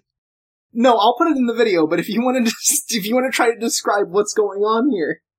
Uh, okay, so we had some Japanese text come up on the screen twice over, Yeah. and then a a, a, a cardboard cutout of one of the characters uh, rotated onto the screen with the head being the anchor point. Uh, and then his once he was fully on the screen, I think they scrolled him up a little bit so his fly was on the screen so that he could open the fly on his pants, and then his eye was underneath it, and then it zoomed in on that, and that was a transition to the next scene. Okay. So I I'm so mad at this transition because it's so bad. It is and really exemplifies bad. a lot of things I hate about rewrite as an anime. But as it turns out, this solidifies the idea that this is for fans because this is a reference to a scene not in the anime and exclusive to the game where like this this guy like the main character this so this guy's named Yoshino the guy in the in the in the uh animation here Yeah, yeah. and so the main character is like trolling him by being like, I'll make a video about how cool you are. And it's a lot of things like this. and apparently it's a reference to that. But you wouldn't know because you wouldn't have played the game. oh, that would be a cool scene, I think. like that. And, and so it's just that like gives the idea that yes, this is definitely not for new people. Okay. And that's what killed it for me, is especially knowing that. Also, it wasn't funny or particularly interesting. And I think that might be an adaptation issue. Yeah. I'd want to see the original to find out. That's it a made shame. me interested in the original, so I mean, I guess there's that. Ah, That, that maybe that was. Do you think maybe that was intentional? Maybe they were in maybe, cahoots. maybe. I think that's the second time I've professed a theory like that. Oh yeah, I did it with uh, with Shrine Maiden Uh, and the bear. Kurumiko. Yeah, Yeah. The the conspiracies run deep here. In They anime do. Land. they do. Every single anime, there's something going on behind the stage. Something sinister. Speaking of behind the stage, I don't have a transition for Yeah, I this. Let's didn't talk think you about would. D. Gray Man Hallow. Um, I, I dropped this after one episode because I think and ma- maybe D. Grayman wasn't as good as I thought it was. Okay. Yeah, So it it's hundred percent on you realizing that you don't enjoy the series that much, rather than it being particularly bad. Also, I hate going to the Funimation website because it's so bad. Right. I think if this was on Crunchyroll, maybe I would have stuck with it a little bit longer. But you, I think you, you just came to a realization that D. Gray Man isn't what you thought it was when you originally watched it. I think so, yeah. Uh, th- there's a there's an edge to it that I think D. Grayman gets worse as it goes on Okay. because I think it's uh, the second series by this author, but the first one that really like got going. hmm Uh, so she was definitely still an amateur writer by the time this series started, and she never really improves. I think, uh, or at least not markedly. Uh, but Okay. but she's better at the start because uh, this is, I think, relatable for pretty much anyone who's ever like created something long form. Uh, Mhm. Early on, you have something to prove, and you put a lot of thought into every little part of it. So you think about how every character is going to interact, how every picture is going to look, how every environment is and interaction is going to work. Um, and then eventually, you don't have time for that anymore because you're writing a weekly series, and that's just the way it is. And if you're not a skilled writer, you can't put up with that. And that's weird because now it's on hiatus and it's also quarterly. Yeah, well, that uh, those sections aren't in this adaptation yet. This is still way earlier. Oh, right, this is all stuff from before that, isn't it? Yes. And I hear it's kind of breakneck pace. Like, it's going through six volumes an episode at sometimes. That. Or maybe six chapters. Hmm. Yeah, I was about to say that sounds like a Yeah, lot. that, I, I realized I made a mistake. There was- That's like six, seven chapters an episode, and that's a lot. There's definitely a lot going on in the first episode. I'll say this at least: uh, they they picked a good part to like suddenly cancel the original series and then pick a new one back up because it's right Okay. when Alan's dad gets introduced. Okay, so it, it is a good. It was a good spot for a break, Yeah, I guess. I'm, I'm Okay. not, I wouldn't say it's a good spot for jumping on point. Uh, but yeah, it's definitely um, it- it's a good part to, to start this show back up again because there's like a nice big non-consequential, inconsequential fight scene at the start to like show everybody's new powers, and then there's a new edge to the story of uh, of Alan. How's the animation in comparison? Oh, it's bad. Really? Yes, it's you'd think like 13 episode show, you know, it would be a lot better than a weekly show that ran for two years. Uh-huh. Uh, but it's rough, man. I, I'd say it's even worse than the original, maybe. Maybe not, because it's, def- it's definitely more ambitious. Like there's more, um, it's Stuff. it is more animated than the old show was, but it just It's trying a lot more. yeah, Maybe. but it's going Okay. off model like so much more and so much worse. Hmm. Yeah, Hmm, it looks that's- it looks really bad. Yeah. Uh, well, I mean, the first episode looked okay, I guess. Uh, but I've definitely seen a lot of uh, gifs and images from later episodes that look really bad. okay. Yeah. But yeah, D Gray Man is um, it, it's just not for me anymore. I've outgrown that, I guess. Okay, and I mean that happens. That that not does every, happen. not everything, even if it's good, can stick with you forever. Yeah, and I think I, the writing really should have been on the wall already because I've tried and failed to restart reading the manga from the beginning multiple times, and I've never been able to do it. I always get to about like volume eight, and then it's like, ah, actually, So, last in this drop section, this is kind of the big set of drops. There are a couple later, but Mhm. this is the big chunk. Yeah. Um, Fukigen no Mononokian, or the Morose Mononokian. what was the story of this again? So, there's a kid named uh, Ashia, and his his first day of high school goes really poorly because he meets a yokai and like nurses it because it's been like attacked Yeah, it attaches to him. And so it is a yokai that just makes you ill, like incredibly deathly ill. did you like start watching this post preview episode? Because I don't remember this at all. Yes. Okay, I watched five episodes of this. yeah, And so he then is like, I need to get rid of this. And so he talks to another student at school who can also see yokai. another person who can yokai watch. Yes. He is the Mononoke. He is basically the he is in charge of keeping the the human world kind of free of dangerous yokai. Okay, And so uh in payment for him getting rid of this uh getting rid of this yokai who is possessing him, Ashia has to work for him until he pays off the ridiculous debt that he's expended by the exorcism. okay. Oh, so this is like Animal Crossing. Kinda. Yeah. And so it's about uh, Ashia kind of learning to deal with the yokai world and the things that happen in it, Okay. which isn't like a bad concept. No. And in fact, I think it started out kind of well. It had some good stories. The 3D on the on the yokai is a little weird. Like if they're not in motion, I feel like it's harder to tell that they're 3D. That's how it always is with 3D, I think. Yeah. If it's And I good, think at as soon as least. they move, and, and as soon as they move, it starts to go. Oh, but it's not bad. Okay. Um. Are the yokai my- always 3D? Uh. No. Or, well, are the same yokai always 3D? Oh. Yes. Okay, alright. Um, and so I I didn't dislike it at the start. There are definitely like issues to it. It's Mhm. not it is a comedy that isn't exactly funny, but it has its moments and it and it definitely has like that sort of every story has a moral to it that kind of leaves the characters feeling better about themselves and those usually hit. Okay, that's good. But my biggest problem ultimately is that a lot of the comedy is in being mean Oh, and it's it like uh the Mononokian is just like a rude dude to Ashia, and that's like the only thing that they really have going as a duo. Yeah. Is that he is mean to the main character because the main character is sort of a happy go lucky idiot who doesn't know how to handle this sort of stuff. Man, that's terrible. And there was a two part episode where they actually go to the yokai world, and that was kind of cool because it, like the visuals are really nice and kind of the situations that they find themselves in are neat and different. But it's it, it was just like nonstop. Oh, you're stop being such a fucking idiot and doing these stupid things for idiots. And I, I- that just really like soured me on the whole thing Yeah. that I dropped it. Like that doesn't have to be unfunny, right? No, I, I mean, you could make a good. Well, no, you can't make good. Well, yes, you can make good jokes out of anything, but they won't be equally well received by any audience. And I think this one is like, if it weren't, if that weren't the only joke the two had between themselves, Mhm. is that he, it, like, one guy gets mad and the other guy overreacts, like, well, how the fuck was I supposed to know? That it would be better, but that's all they have going, and it's just, it was tiring.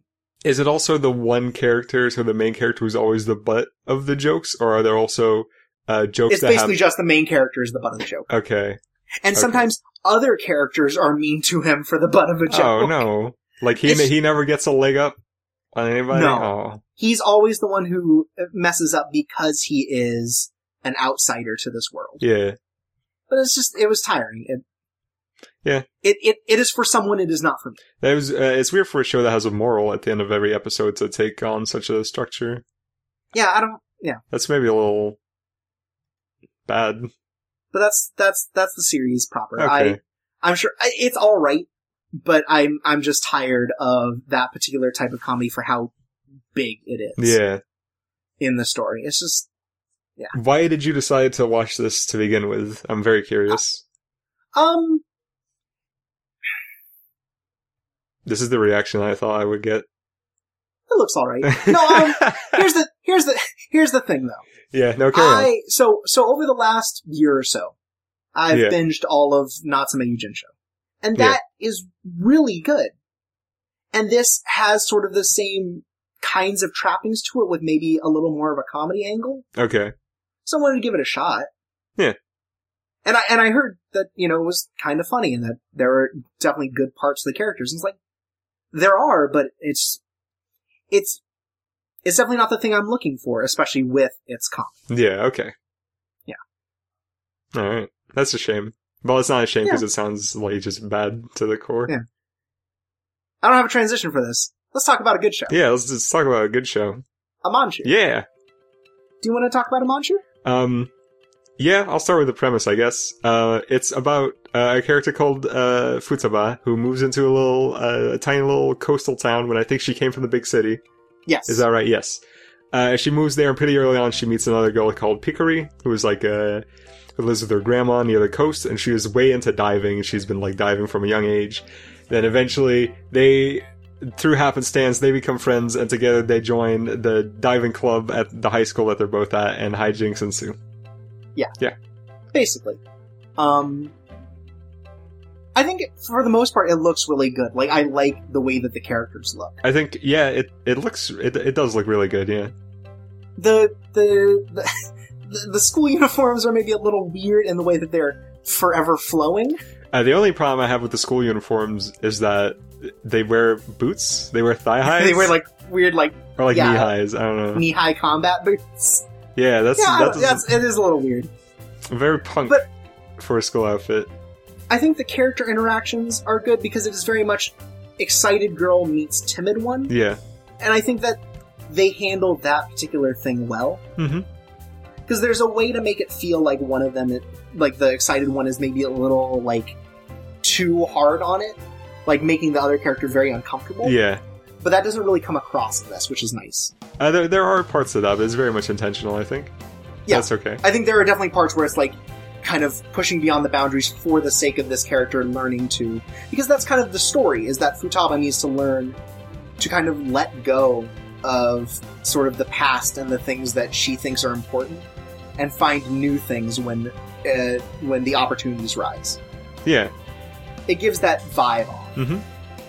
One thing that's maybe a little overstated is the um, the comedy, like the uh, Muppet. I don't think so. I I wish that the Muppet thing were used more for effect than it is. Oh, what do you mean? There, I think there are parts where it works really well, in it, when they do the comedic timing. But I feel like there are also a lot of parts where it'll just be like the camera cuts around and suddenly someone has a Muppet face, not really for like an effect or like a comedy thing. It's just for the fact that they look goofy. Okay. And so I think that cheapens the comedic timing when they do get it right. Ye- okay. I can imagine that. You kind of get what I'm saying. Yeah, yeah Even if you absolutely. don't agree. Uh, Okay. My problem with the uh, with the Muppet stuff is that s- from time to time they hold it for too long. When I think it's uh, best serves for like shorter jokes, there'll be parts where a character does a Muppet bit, so to speak, for like well over thirty seconds, and I think that's too much. So similar but not equal problem that I have with it is that maybe it's used too much. Ye- oh, I don't think so. I don't think Or I that don't it agree, at but I least can lasts see too that long. for sure. Because I, I feel like there is a decent like comedic timing to it. Yeah. But I feel like the Muppet faces sometimes cheapen what otherwise would be non-comedic moments. Yeah. Okay. And sometimes the and like some of the emotional moments where they they know to kind of cut that back, I think really hit well. Like some of the end of episode stuff. Yeah. like the first time they're just lying in the pool. Mhm. I think that works really well. I think some of the stuff with like them going to the bottom of the pool and stuff like that that works well. Yeah. I think it's good that they just have this this story that is just about sort of learning to make new friends that help you find what you're interested in. Yeah. Learning to find something and learning to be like learning to dare to do something you want. Yeah, because I think part of it is like Futaba doesn't really have anything she wants to do, It, yes. but seeing uh, she does. She Hikari doesn't just not have things she want to do. She doesn't want to do anything. That's there's a Right. distinction between those two things. Yeah. And so I think Pickery is the motivation she needs as a friend to find at least something that she wants to, even if it's not something she follows through with, you know, to the end of her life. Yeah. Even if it's not something that follows her through even to college. It's something she wants to do now. Yeah. And that's the important thing is finding that thing. Mhm. It's cool. It's cool. It's I- it's really charming so far. I like it a Yeah. lot. the characters are good. One thing I do really like about the Muppet Face is all of them are unique to each character. They all have Yes. defining features to them that make them all different. Yeah. Because you have like the monkey face on um what's her name? I? I think it's I. Yes. Like Makoto always has his eyes closed. The teacher has that weird like fish mouth. Uh huh. Like there's just things about each of them that I think is good that they differentiate them just that way. Yeah. It's cool. I want to try. I want to backtrack real quick to something you Okay. said very briefly. Uh, you said the characters are good. Uh, I sucks. I is a bad character. Yeah, okay, that's fair. Uh I is overbearing. Yeah, she basically her char- uh, she's one of there's like a brother sister uh, pair of characters who are like twins. I is the passionate one and Makoto is sort of the laid back yes, of if if they're supposed to be a duo. Yeah. And they um, and I is like comedically violent. Ha, she beats up other people when she doesn't agree with them. and again, I think that's a thing that in maybe like once that works really well. I guess. Well, I mean, the way that they do it with the Muppets, like it, it feels less serious that way. yeah. Yeah. But it it is a constant. But it's like uh, in the episode where she's introduced, like her violent tendencies are like a, an, a- an actual plot point and like an instig and like instigate a series and of that's- events, that's a and bit that's much. bad. yeah, um, that's that wasn't. Like I'm very, I, uh, I've said on the show before that I think violence as comedy is universally bad. okay. Uh, and I stand by that, and that's why I think most of the time when she's on screen, it's not good. I think it's I I I don't hundred percent agree with that. no, but I it's a definitely very think extreme it's- view, and I know that. Yeah, and, and you, I think it has to be considered well for it to work. Yeah, Like it, you can't just have it happen. You Mhm. can't just make, oh, this kid's violent is the is the joke. Yeah. Like I think there has to be more of a setup to that. and that's not just the joke; it's like her prime characteristic is that she's violent. Yeah. which I think is pretty ill-conceived, especially in the show where every where every other character feels more like a person, feels like they have Like- uh, different emotional states that they switch to. Like maybe the one part where I really feel like it works in this is when they're at the pool in the latest episode six. Yeah, And they're the the three of them are watching Futaba, hmm like learn to learn to swim and stuff. And the the violent thing that she does is like she gets really mad because she thinks he's being the one that's distracting and making people pay attention to them. right. so dunks him in the water as they try to hide everyone and kind of holds him too long. I think that's okay as a joke. That's oh yeah, that one's all right. But- But it's one of those things where it's like you need to have that in moderation, and she is not moderating. no, But otherwise, I think it's a good show. Uh, I'll say one more thing. Uh, I think this Mm-hmm. might be edging a little bit on the controversial. I don't know, but uh, it looks like the main two characters are probably going to end up in a relationship together. I don't believe this is a romance story. Okay, it, they very in that. Well, then that I guess that means my complaint here is two pronged in that case. Um, S- Shit or get off the pot is the What? is the complaint here. The the idea of either you do it or you don't make these sorts of like huge hints at it. well, I think if they're not going to do it, then I wish they wouldn't do the hint stuff because that yeah, uh, that's what I that's what I'm saying. because then you're just trying to fish an audience on false premises. Um, but if they are going to do it, then I don't want them to because Pickery has like the cognitive abilities of a seven year old. Like they take her wacky characteristics really far. they work good as friends and as foils. Yeah, I don't think they work good in the context of a romantic. that would make me super uncomfortable if they. did. So I guess damned if they do, damned if they don't. But it's their own fault. relationship. Yeah, I, I think the I think the issue 100 percent is if they're not going to do it, that that particular like hand holding scene at the bottom of the pool Yeah, and at the end of shouldn't the have OP, been as shouldn't have been as pushed as it was. Yeah, like the end of episode six, uh, when they're like at the end, when they're at the end of the car ride, and they're like, they, um, uh, Fut- Futaba starts blushing just be- at the idea of being alone with Pickery when she didn't expect it. Yeah, I- it's So they're they're they're they're dropping a lot of hints in that direction.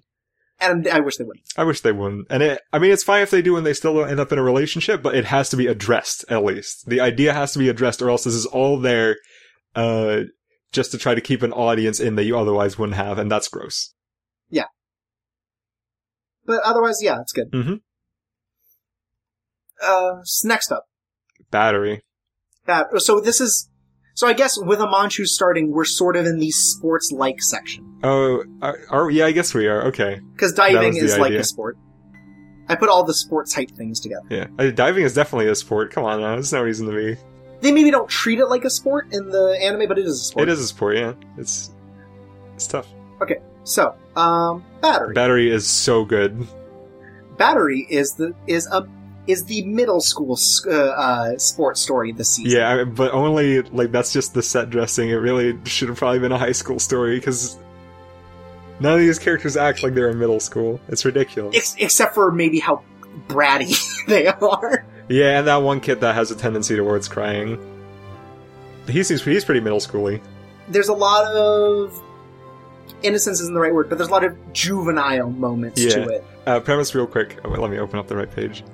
Uh, it's about a character called uh, Takumi, who wait is the threat? Yes, it's about a character called Takumi who also moves to his li- like a little podunk town somewhere from the big city, I think.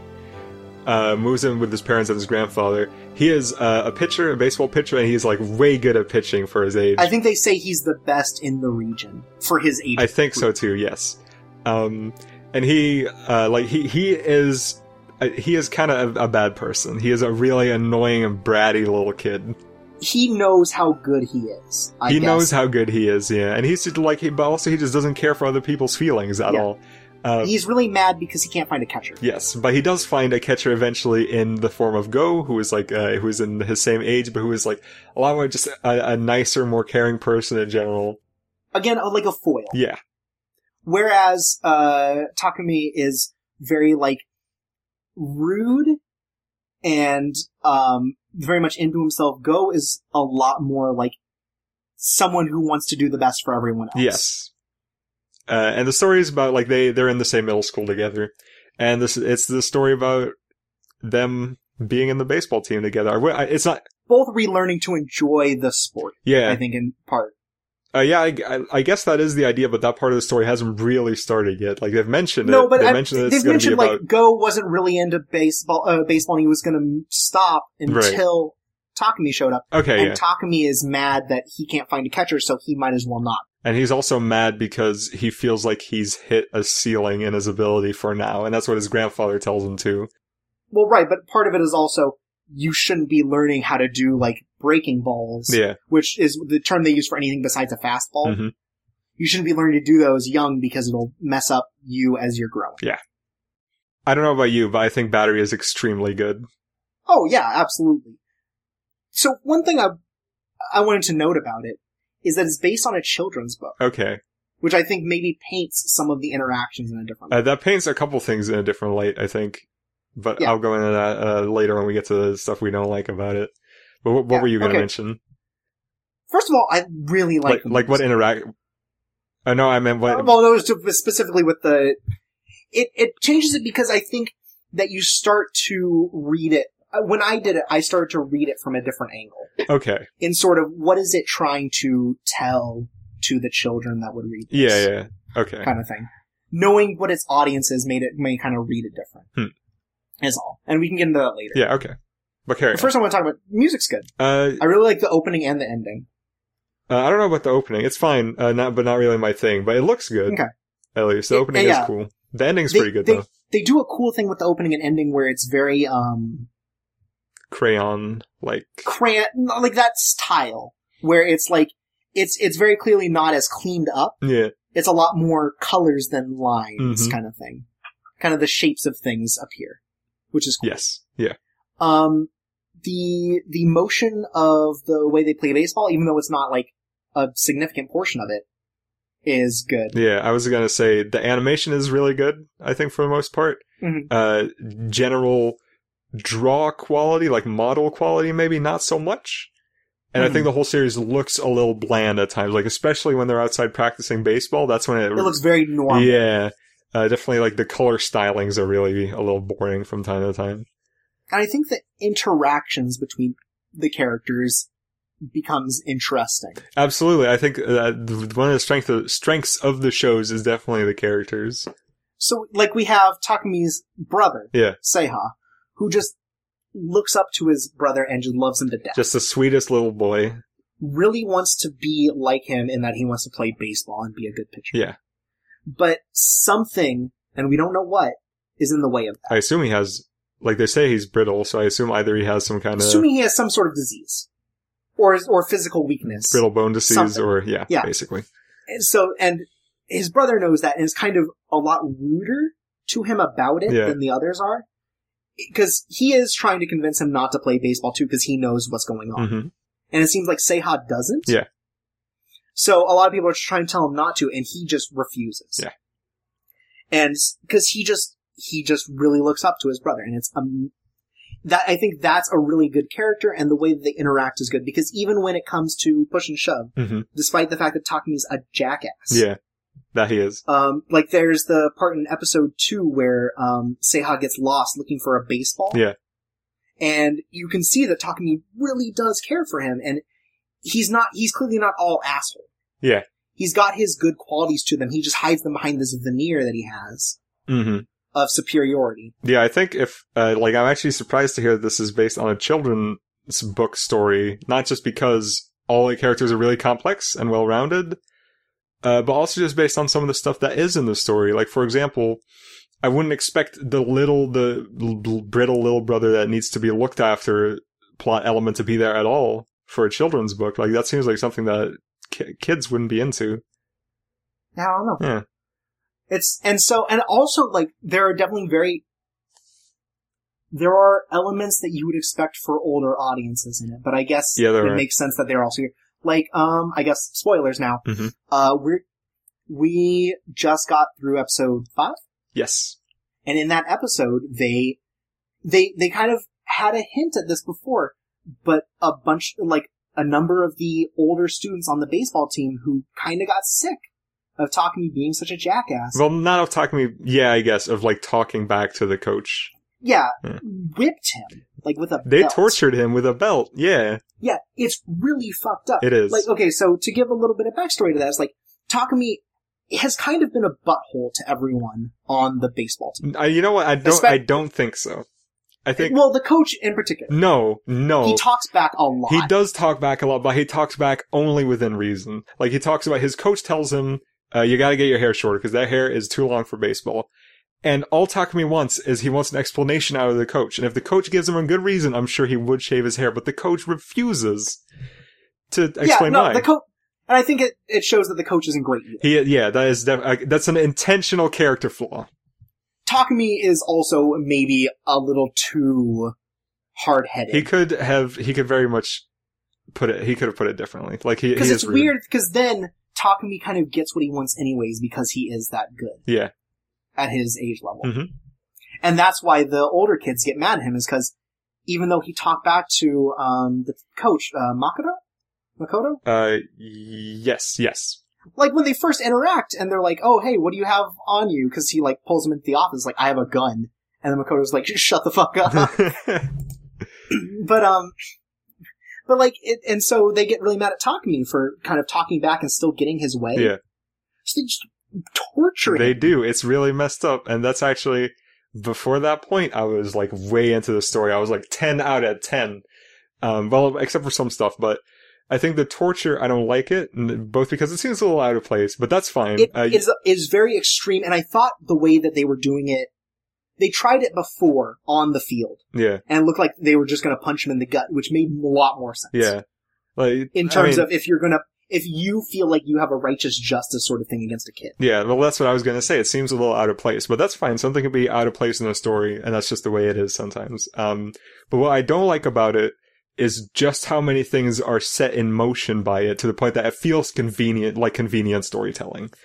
Um, because um because it happens and someone tells the coach about it. yeah, the the students who took part in it, first of all, they admit that they're like they just wanted to play baseball to make it look good on their uh, res- like their college applications. yeah, They don't care about the sport, which is a big deal because a lot of it is about finding that love. for fine, the yeah. sport. So in that sense, they are not just uh, physical villains, but also their counterparts.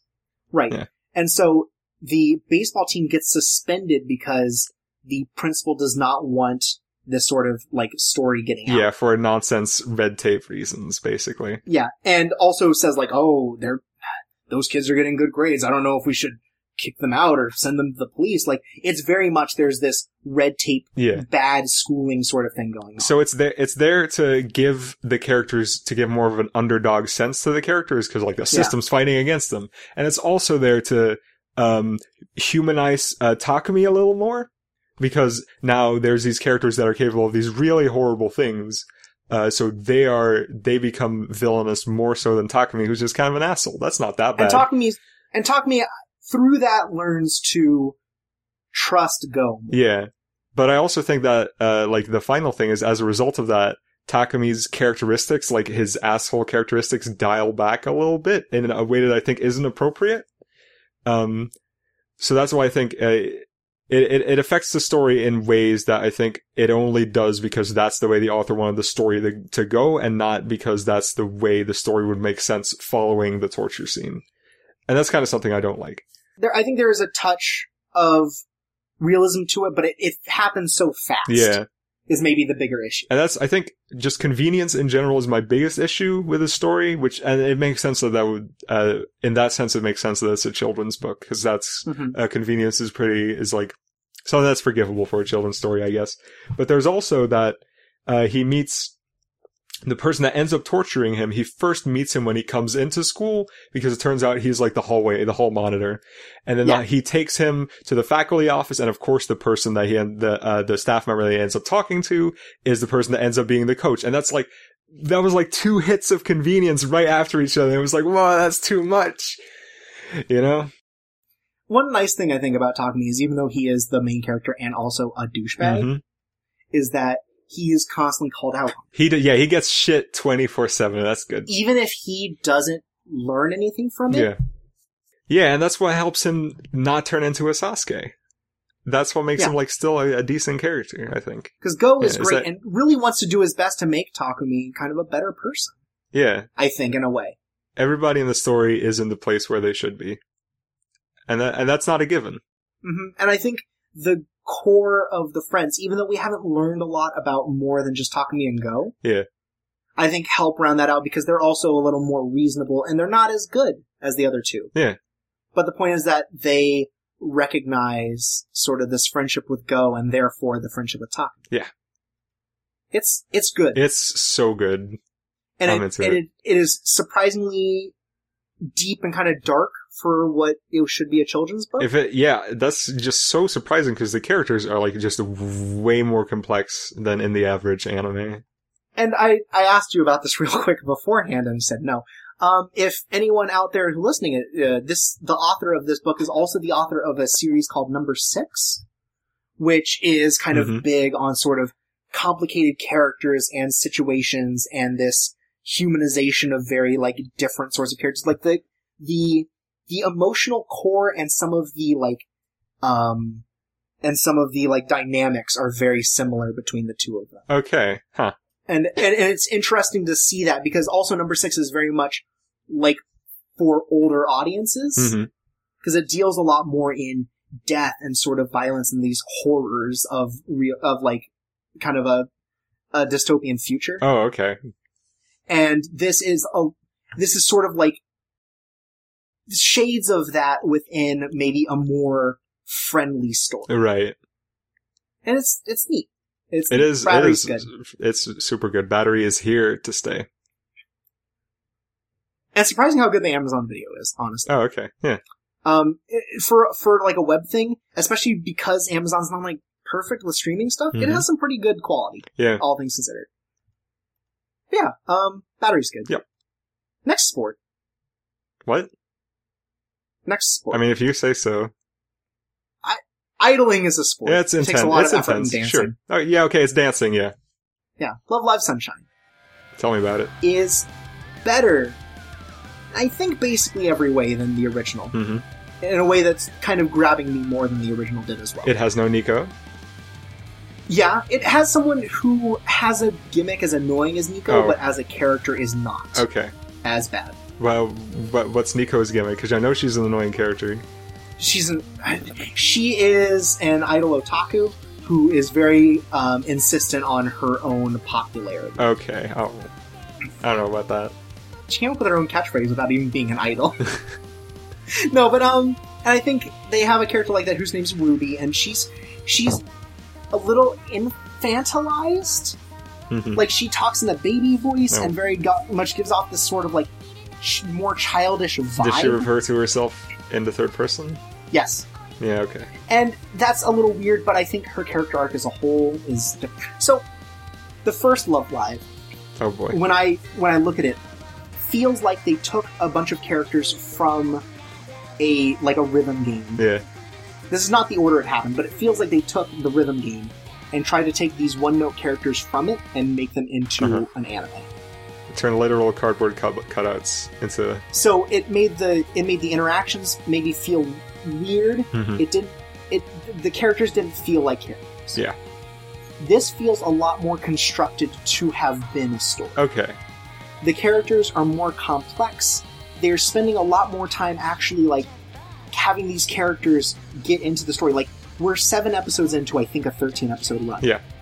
two-thirds of the group has been built because they're so they're big on telling this proper story about all of them like every every um every character joining the club has its own story to it it has its own development to why they joined Yeah, because I, I I watched uh, part of Love Live, and I think half of the cast was introduced by the end of the second episode. Something yeah, like, like, that. a, a lot of the cast was introduced, but it's like they all get like an episode or half an episode story that tells them why they joined That's cool. and what makes them interested. And I think that is really cool because it it makes these characters feel defined. Yeah. They go through an arc to get here. I say that's even that's better than like most i- what most idol shows do because in most idol shows they're just like they just plop a group in front of you. Here they are. These are the idols. Yeah. And like a a lot of the characters just feel better about it. They they seem more fun. They seem like they're more lively. They interact more in general. Yeah. and there's a lot and like the three that haven't joined are all third years that like they've they've kind of hinted at sort of this history between the three of them that keeps them anonymous to each other and kind of makes them dislike this idol group thing as a whole and like later they describe these three characters tried to do the same thing that the other six did at the beginning they made an idol group Mhm. as young high school students to try and get people interested in their school and Okay. just completely fail and so they have sort of this disdain for the whole Yeah. and so it explains why those characters haven't been there and kind of they have their own scenes where they're kind of sorting out their feelings about this and that's cool That is good. That's good characterization. the animation's better cg's better. It's still not great. Hmm. Um, my big problem with the series Yeah. is something that's kind of been back and forth depending on uh, who you ask. Yeah. It focuses a lot on the original love life. In what sense? Oh, right, because they, they know about the original so the alumni, main right? character is 100% um, pushed by the original group Muse yeah. to start this school idol thing because she thinks that she's just a normal kind of nothing special girl, but so is everyone in Love Live, uh, so is everyone in Muse, and so she can make something of her life this way, Okay. at least in high school, kind of find something to do, and it's it's a lot about that, and the I think a lot of the issues is just like every time there's like a emotional scene or someone hits upon like a like a character, you know, like a character defining moment hmm there's someone in the cast that goes, that's just like Muse. Oh my. Oh, that is terrible. That happens a lot, and it cheapens a lot of, I think, what would hit That emotional. yeah, that completely undermines everything. It wouldn't be bad, I think, just to be like, oh, th- these characters are really into Muse. Yeah. And this is why they want to start this club, and they kind of want to follow that, right? hmm But the, they, they constantly call back to it in a way that just feels like, not that they are like, man, look at how good the first series was. but it's it's more like they don't trust this series to stand on its own, right. Yeah. which is a little unfortunate because I think it does stand really well. Yeah. If they do this, for what it's then trying to tell. it's never gonna stand on its own. It's sort of it's sort of Love Live but better. Mhm. Because it, it hits the same beats. It hits the same beats so much that they just introduced a, a story part where the school's going to close down if they don't get enough students. Oh. Just Wait, but that was in like- the original too, right? Yes. The the one thing that kind of like made that charming Yeah. Uh-huh. is when the the main girl Chica gets the news of this. She's the one who's really into Muse. She she br- she just jumps for joy and like starts running through the halls like the school's gonna close down if we don't get enough students. That is good. this is this is just like Muse. Like that part I think is funny That- yeah. because of how they handle it, but it definitely I think cheapens a lot of the emotional hits that they keep doing. Mhm. It is like it, it, and I think that specific case, like, it's good for that one joke, but beyond that, it, it really is just recycling the same premise when they should have probably done something different. Yeah, it's it's unfortunate, but again, I think everything else makes it a lot better. Okay. music's better. And I think one charming thing that I don't remember from the first series is they the ending. Yeah. Is only the characters that are in the group at that time. It's like they do the ending in episode two, and there's only two members. I think it's like that in the original series too. Okay, but like, and they sort of grow.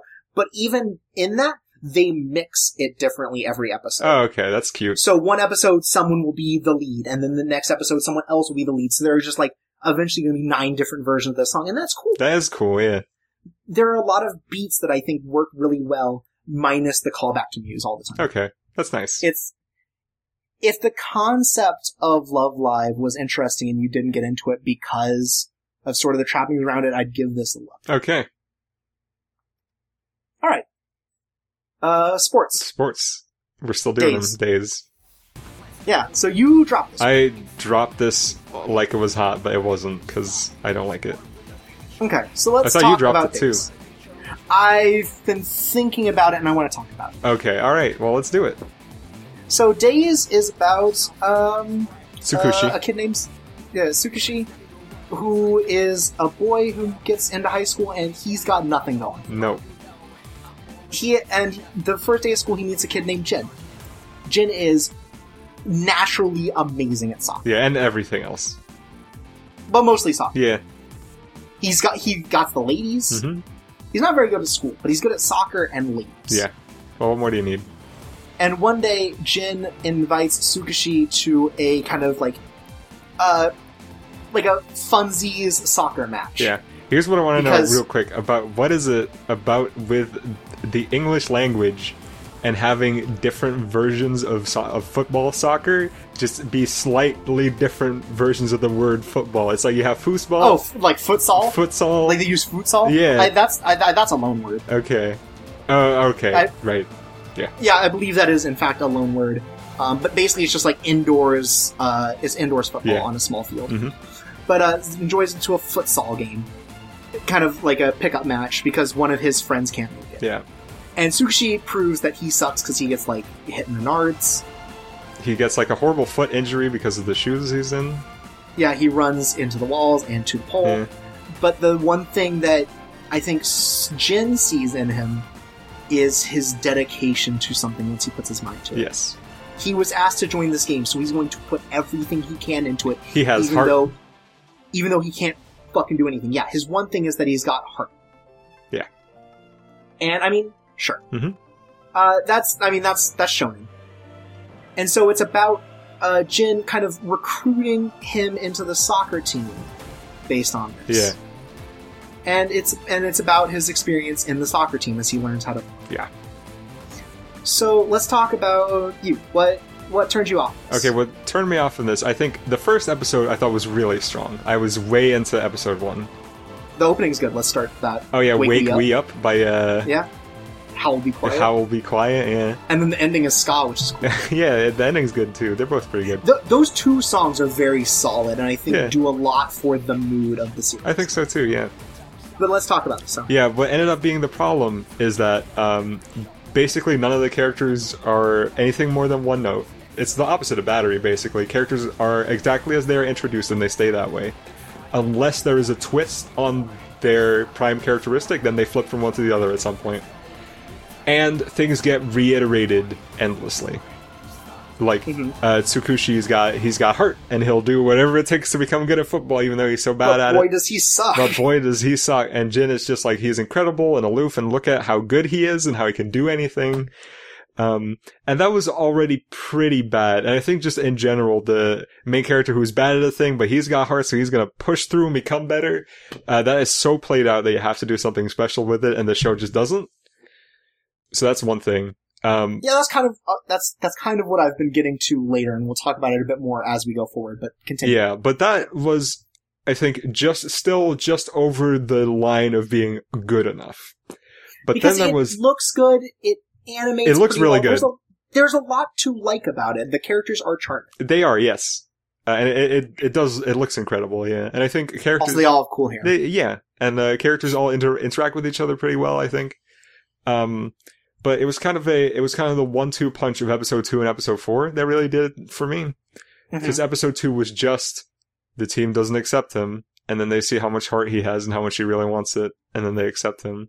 And then episode four is there's this snooty girl who thinks uh, Tsukushi is a loser, and then she sees Well, how he much is. heart he has, and then she doesn't think he's a loser anymore and becomes their manager. Well, she still thinks he's the loser. yeah, but it was just it was but yeah, I get what you so mean. played out and just like so these classic, well established ideas without It's very showy. yeah, without anything to differentiate it except for the way it looks in the character designs, and that just isn't enough. And tha- that's why I dropped it because there was nothing special about it, basically. and I've been getting close to that as Mhm. well because it.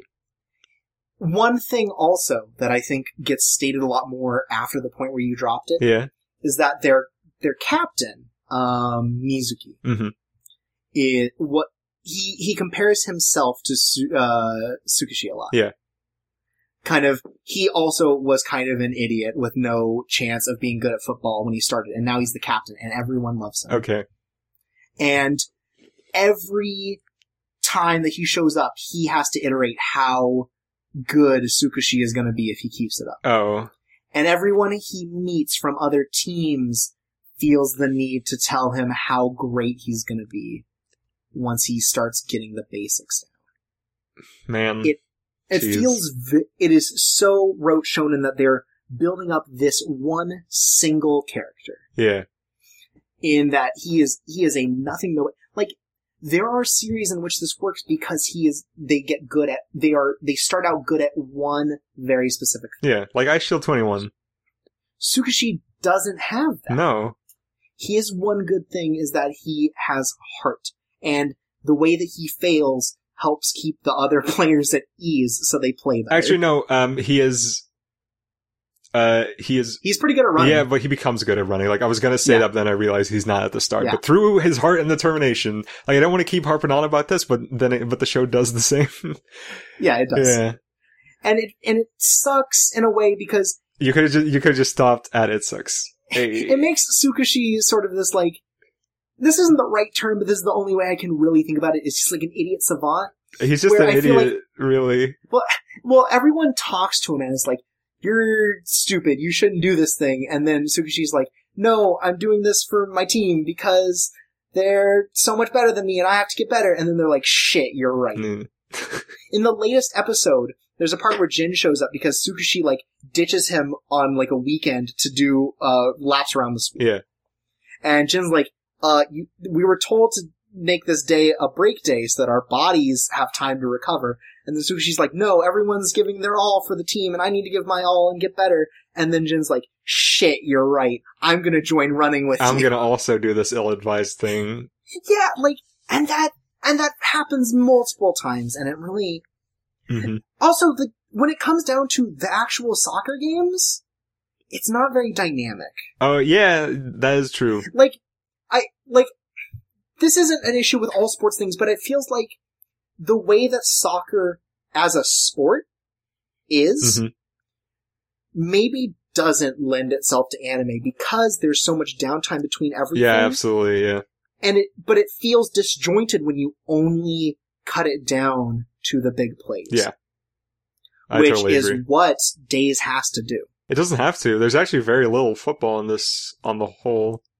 But like, and then when it gets to the football, it's a lot of like slideshows Yeah. or just like very disconnected sort of things. Like, oh, here's a guy doing a cool thing, and then that's kind of it. Mhm. Like, it never feels like a cohesive game in the same way that I think a lot of other sports do it well.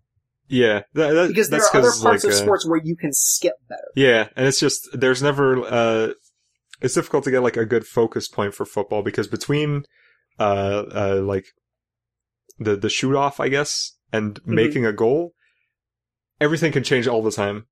Uh and how do you so you either you either skip ahead a lot or you you skip between every reversal point and neither of those are really a good option. Inu's Love, Inuzuma Eleven only does it well because it uses fucking magic. Yeah. They literally use magic in They that. basically turn it into Yu-Gi-Oh.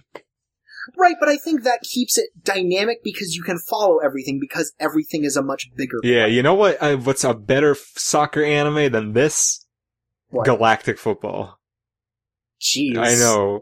And that's probably because it's in 3D, which means they can do a lot more with like shots and time. Uh, but yeah, Galactic Football has way better matches than this. Also, it has a it has a keeper with uh, a a, goal, a goalie with the narcolepsy who still manages to hit the, to get those balls, keep those balls out of the Right. goal. He's cool. And then episode seven is like it. It is the first match of their like tournament thing that they're doing, hmm and it is such a bad game because the thing about it is not that they're like overcoming a team or anything. This team like body checks people and doesn't get penalized. Oh my for it. god, no! Like it is the fakest shit. That's like something you do when you make fun of sports anime. like there is a part w- there are three different parts where a character from the opposite team like slides into someone's uh, foot and like knocks them over and somehow none of them get penalized there is a part where literally three people are holding on to one of the players and they don't get penalized like it is the fakest shit Oh no! like i don't even like ultimately soccer is not a sport i find particularly interesting Yeah, yeah. I mean, I, I think it's To fine. watch. I think soccer's At fine. least to watch. Yeah, I like watching it. I have to. I live in Europe. right it's it's required by law It's mandatory. but uh but like this just cheapens that Yeah, because it's not a we're better at soccer. It's that the other people are just a lot worse as people, yeah. and it's just See, Galactic Football doesn't do that. They put teams on both sides, and the, one of them is the the really good guys, and the others are maybe a little like little sketchier, but they're still people with like with meaning, and they're, well, I they're mean, they're introducing a, an opposing team with meaning to it, but they haven't gotten to that, yeah, and they probably won't till like a big pivotal moment. yeah. Coconut Head's on that team, Oh, he's kind. Of, no, well, but I mean, whatever. But um, and the only reason that they win this match and don't have to go into like overtime Uh-huh. is because like, oh, Tsukamoto was sent out and he made the other guys run so much that they got tired. and so they weren't as good at uh, sports. okay. see- it, it's really starting to grate on me. It does. Uh, that, that's another thing that I don't like um, is that it, it kind of flips between Tsukushi being just this complete incompetent dolt and being able to like accidentally achieve something really good. Yeah, and I wish that and like that maybe that works once. Yeah. But it works too many They do it too many times to the point that he even though he is still just a complete loser, he doesn't feel like that anymore because he has actually achieved a lot of things. Yeah, and that's uh, that's I'm I'm getting close and I might drop days. In, in other the words, coming even though he's episodes. the underdoggiest underdog, he doesn't feel like one because they Yeah. messed it up. and everyone keeps talking about how much they love him. Yeah, I mean, I love him too, but I don't want to watch his show anymore. He's a he's a good character, but it's like No, oh, he's the he he. Everyone's like, oh, he's gonna be the the best soccer player in the world. I don't think he's eventually. a good character. I, he is a charming. Yeah, okay, sure. He, yeah, character. him on the surface, I think makes for a decent protagonist because he's just a good dude. Mhm. But everything, sur- all the trappings surrounding. boy. Let's, Last sports. Yeah. You ready? I am. Let's talk about Cheerdonchi. All right. Cheer boys. Uh, Cheerdonchi. It's okay. It is okay. It is all right. I do like it. it seems very clearly plagued by production issues. Uh, yeah, I, get- I think it would it, it would be just a prong higher on the quality scale if it was just better produced. Yeah, Yeah, because it, it definitely looks like it's kind of being made quick. Yeah. Because a lot of the faces go out of proportion. Mhm. There's- Mm-hmm. And I think the most damning thing about it is we would have been at episode six, but I presumably they had so much trouble that they uh, they had to do a recap. had to do a episode. recap episode this week. So you know what? If when we talk about this, you get interested, watch the recap episode, and that'll get you caught up. Uh, I don't know about that. Well, I mean, you can see, you can probably get a better idea of this is what you want from the recap episode at this point. Okay, I don't know. I think um, I, I actually don't agree with that because I think one of the series' strong suits is actually its pacing. Okay, Yeah. so let's let's talk about this. Um, so we have so these kids are in college. Yes, we've hit the full breadth of levels of school where you can play. Sports. even though the, these kids look like they should be in high school. See, everything everything just looks like it's high school, and they just spread it spread it all over. Next season, we're gonna have a group of characters who are like elderly playing cricket or whatever, and they're still gonna look well, like you've high seen school all outs. characters. They're supposed to be in high school and they look like adults. No, yeah, you're right. Damn it. because they're big and muscly. Yeah. Um, so this is about a kid named Haruki. He used to do Hmm. judo. Now that he's in college, he decides that he doesn't want to do that anymore. He he has lost the spark for judo. Well, he also he has an uh, he has a shoulder injury as well. he also has a shoulder, Yeah, but I think they talk about how he uses the shoulder injury as an excuse to get out of judo. yeah. So he and his friend Kazuma joined judo because Haruki was. Yes. So he decides that he's going to get into something new. Mhm. Uh, a boys cheerleader. Yeah. And he invites uh, Haruki to join him. and a whole bunch of other wacky boys. and then they sure are wacky. Uh, join him, and it's it's it's about their development as a amateur male cheerleading squad. Yep. Which I mean, that's all right. That's that is something that is untapped. Mm, yes. I feel like as yeah, a market, totally. and that's And that gives you a leg up. but um, yeah, you know, I was gonna say the pacing. I think, and this is I came to this realization after watching some more days is that that pacing is bad, and Chiridanshi, if nothing else, paces it really well, where you feel like these characters are honestly developed. Yes. Well, the main Because- character. Everybody else, Well, not, the main maybe characters, not so much. because they don't. They don't exact. They just start out pretty bad at anything athletic. Yeah, at least in terms of cheerleading. Mhm. And you get the sense that even as they get to like the big performance in episode five, like they're not great, but they're getting there. yeah. They they did because an they, okay they job. they're putting the effort in. People That's clapped. the they thing. thought it was all right. Yeah, people liked it, and it looked pretty good. Like ultimately, as as an amateur team, it looked like they were doing well. Yeah. From the little I understand about cheerleading as a sport. Uh huh. But it, it looks flat. Yeah, it looks really in bad. the coloring. Yeah. The coloring is pretty flat. Um, none of them have a fashion sense, but that's college. Not not just the coloring, just the the, the staging to the way characters That too. move. yeah. Also, they dress bad. Yeah. There's a character whose specific thing is that he dresses really poorly and has bad fashion sense, and boy howdy does he. It, he doesn't even stand out that much from the rest of the No. characters, to be honest, because they all dress. A lot of them dress really poorly. He has a shirt that has like the fake sailor uniform thing on Uh it. huh. That's bad. That's pretty Yeah. bad. He has that lime green one with the squirrel on it. He wears socks with sandals. But then the main character wears a shirt that is like purple with bl- green. No, it's it's a worse combination of colors than that. and then like uh, K- uh Kazuma wears that terrible flame shirt. Oh yeah. They all have a bad fashion sense. hmm And so it's based on a, a real ass book, a novel. Which pretty uh, running tally for that. Not necessarily good on this show so far. And it feels this way like there's a lot missing because it can't be a book.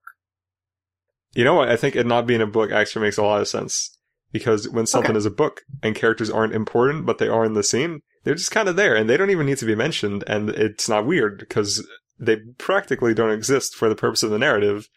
But the Mhm. fact that most of the rest of the team is irrelevant stands out a lot when they're there all the time, just kind of standing around. Yeah. Yeah. And I think with a book you you get the chance to interact more. Cuz again, it's kind of like the visual novel thing. You can make chapters as long as you want in a book. Yeah. You can do all the eh, like inner monologues, you can do all the dialogue you want. You can't then you got to squeeze that into an episode form. There's definitely episodes that end on a whatever note. there's that there's that discussion with that girl, Yeah. right? Uh, Kazu talks, uh, or uh, Haruki talks to this girl who's in the regular cheer squad. Uh huh. It is the most stilted conversation, maybe this. It's not even stilted. What it what it was to me is that it doesn't it doesn't feel like people talking. It feels like people getting through the show notes. two two people talked at each other and just said things. Yeah. Yeah. It's no. It, it's more like one pre- person summarizing something talks through two characters. and and like it definitely feels like the characters are flat. Yeah. I think the main character is very well developed, but the rest are the not. Mary character is well developed. Kazuma has shades of it. yeah, and the glasses guy as well. He's a little too wizened Y- yeah. I think. He comes off as maybe a little too perfectly understanding emotions and stuff. Yeah. Maybe And then who was who did you say? Uh, The- Sho. Is it the glasses. show dude. is oh, okay. Yeah. I mean, he's maybe not that well developed, but he's a good comedic foil. I think he's there. He's all right. He started out really grating, I thought. Uh huh. I think he got better. Okay. Like in the first episode, a lot of his comedic timing is that he really excitedly said things other people said, Yeah. Oh, yeah. And that yeah. was a little- Okay. and then he's gotten better. hmm But then you have, for example, the two characters who were introduced as a pair, and they basically stayed that way, and together are like separate from each other. They're not really characters.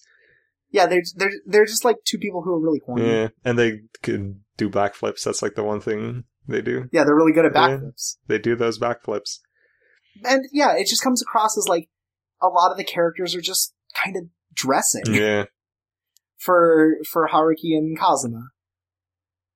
And that's unfortunate because it just feels like the dialogue gets really stilted in a way. Like they all talk kind of like tropes. Yeah. That's true. Like the emotional scene on the rooftop, episode four, Yeah. where they're like coming up with their name and Yeah. everything, Yeah. felt forced. I can, I can see that. Yeah.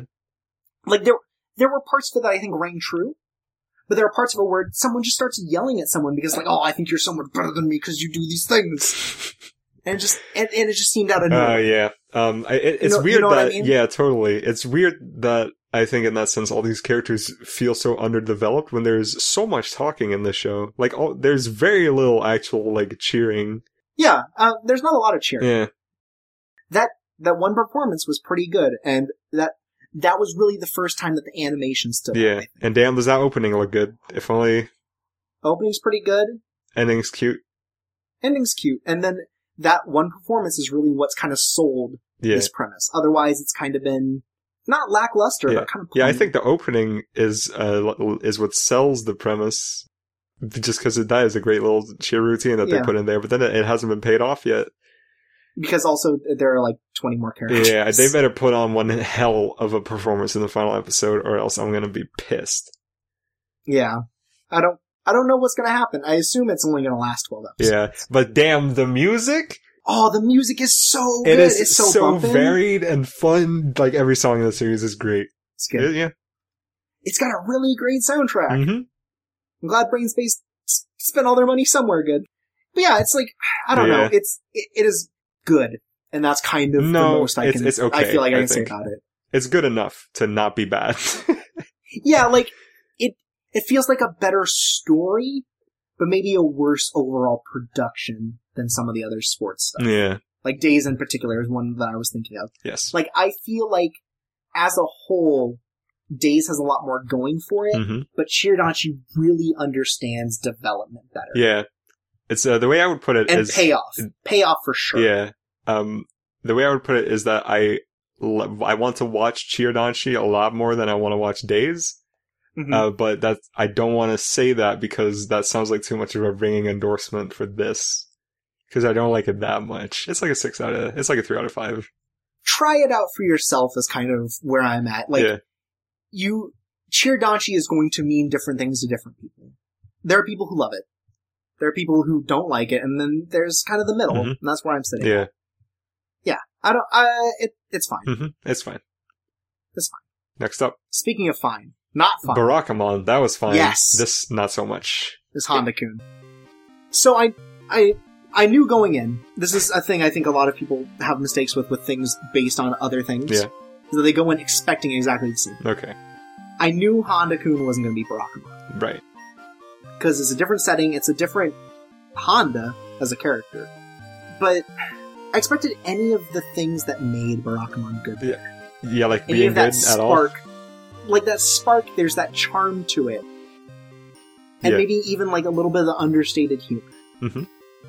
in Barakamon that Honda Kun throws out the window to be sort of the most rote, bland comedy I've seen in a long time. all I know about it is that there's at the start of the first episode there's a 10 minute segment that's basically an in joke that you'll only get if you see Barakamon but it's still not funny. No, no, no. The first like half of the episode Yeah. is. Did you ever see the first episode that got pulled of Osamatsu-san? No. So the entire thing in that gimmick was that uh, all the characters were like, "We're from a '70s anime, and there's no way for us to be relevant anymore." And so the whole thing is one big spoof on every anime on on uh, uh on TV, and that's kind of popular. Like they will go through Right. Idol, they go through Shonen, everything as kind of like a joke. Okay. And this seems to play into that same style, but poorly. Because the idea is that Uh-huh. all these minor characters that you don't know about at this time, because they're all okay. specific to Honda-kun, um, go, oh shit, there's um, there's an anime being made about Honda, our favorite guy that we've made this fan club for. We love Honda. Why didn't anyone tell us about this? And like they send a letter to the Diomedia, the company doing this, like, hey, give us the first episode. And then they're like, no. And so the rest of the the start of this episode is like, we're gonna make our own Honda Kun episode. And it's just like these really shitty crayon drawings of like Honda Kun coming down from a UFO and being big and buff and muscular and like fucking every lady. That This like that's something you do for like episode 6. yeah, it seems weird that they did it first one because you don't get to know any of these characters. You don't get maybe why it's funny Yeah. if it is funny. All right, that's what it was. It, w- it only works for people who read the manga. I got things Yeah. mixed up. Yeah. And so, and again, this happens for like the first half of the episode. yeah.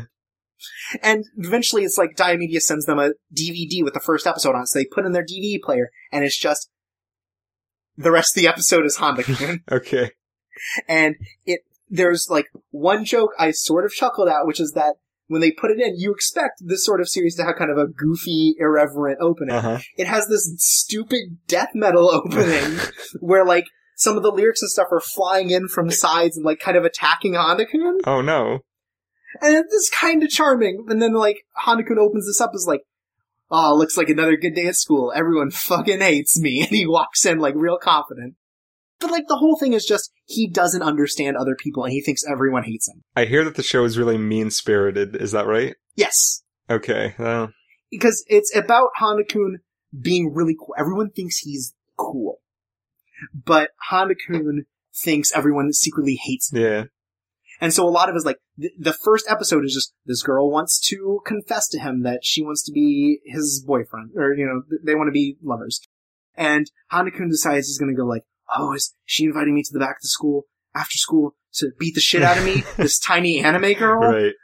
And then this whole thing is like this huge misunderstanding between her and him and this third girl who's like trying to help the girl confess to Honda Kun.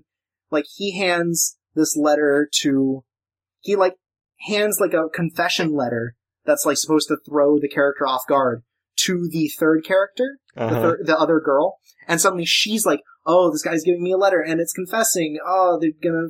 He actually likes me and not her, and that's why he couldn't do the. It's dumb. It's bad. Yeah. It's like the. It's just the most boring comedy. Like it, it felt so cheap because it was like, oh, th- of course this is what's gonna happen. Yeah. Okay. And at the very end of the episode, Honda Kun watches the anime that his his fan club made for him, and that's kind of funny. Okay. Because it's like, what the fuck have you guys been doing with your time? This is not okay. And that's It's it. a shame That's the whole- that something this bad has to sully the great name of Barakamon. yeah, I don't. It's just.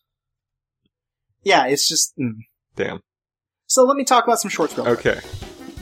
Uh, Banania is like a like a kid's picture book. Uh huh. It's three minutes of oh, here's a cat and a banana doing a silly thing. Sweet. It is whatever. Yeah. It, it like it's it's it's cute, it's fun, and ultimately it's uh, empty kind of of content. But it's it's still fun. They do goofy I, things. I was interested in this uh, at first, but I, I just couldn't can't stand the voice of Banana. Like it doesn't feel right. That's yeah. fair. Um, and like really, the only thing this has made me think is like I want to see what it's like to be voice acting for a show like Uh-huh. this. like I would. There's a part in one of the episodes where uh, Banania goes grocery shopping with his the the family that has him there, and Right. uh, he like falls into the sweets section, and he just flips the fuck out and just starts screaming "Nya" over and over for like 30 seconds. I want to know what it fucking looks like for Yuki Kaji to be put into a studio and be like, I need you to really excitedly repeat Nya a whole lot. And I want to see what it's like to get into character for that. All right. And the other short I've been watching is Show by Rock Short, which had the worst first episode I've ever seen Okay. of anything maybe ever. Damn. So, so show by Rock Short. So, it is so far six episodes in. It has been half and half, either a like a backstory or side story to one of the bands in the series, hmm or it's been like a like morning show sort of interview format Yeah. in like five minutes. And all of the interview ones are bad Okay.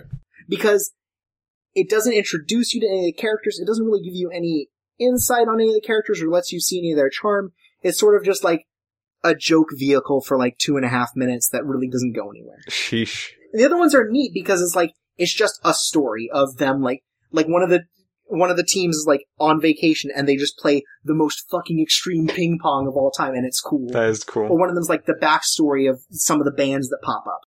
And the like the worst thing is the first episode is one of those morning show interviews, and it's basically just a um it's basically like three minutes dedicated to how hot the main band is. Okay. They are real like it it's a lot of boob shots, butt shots, and a little bit of sexual harassment. Aren't all the bands in Show by Rock like animal, tiny animal creatures? they are they have humanized forms. Okay.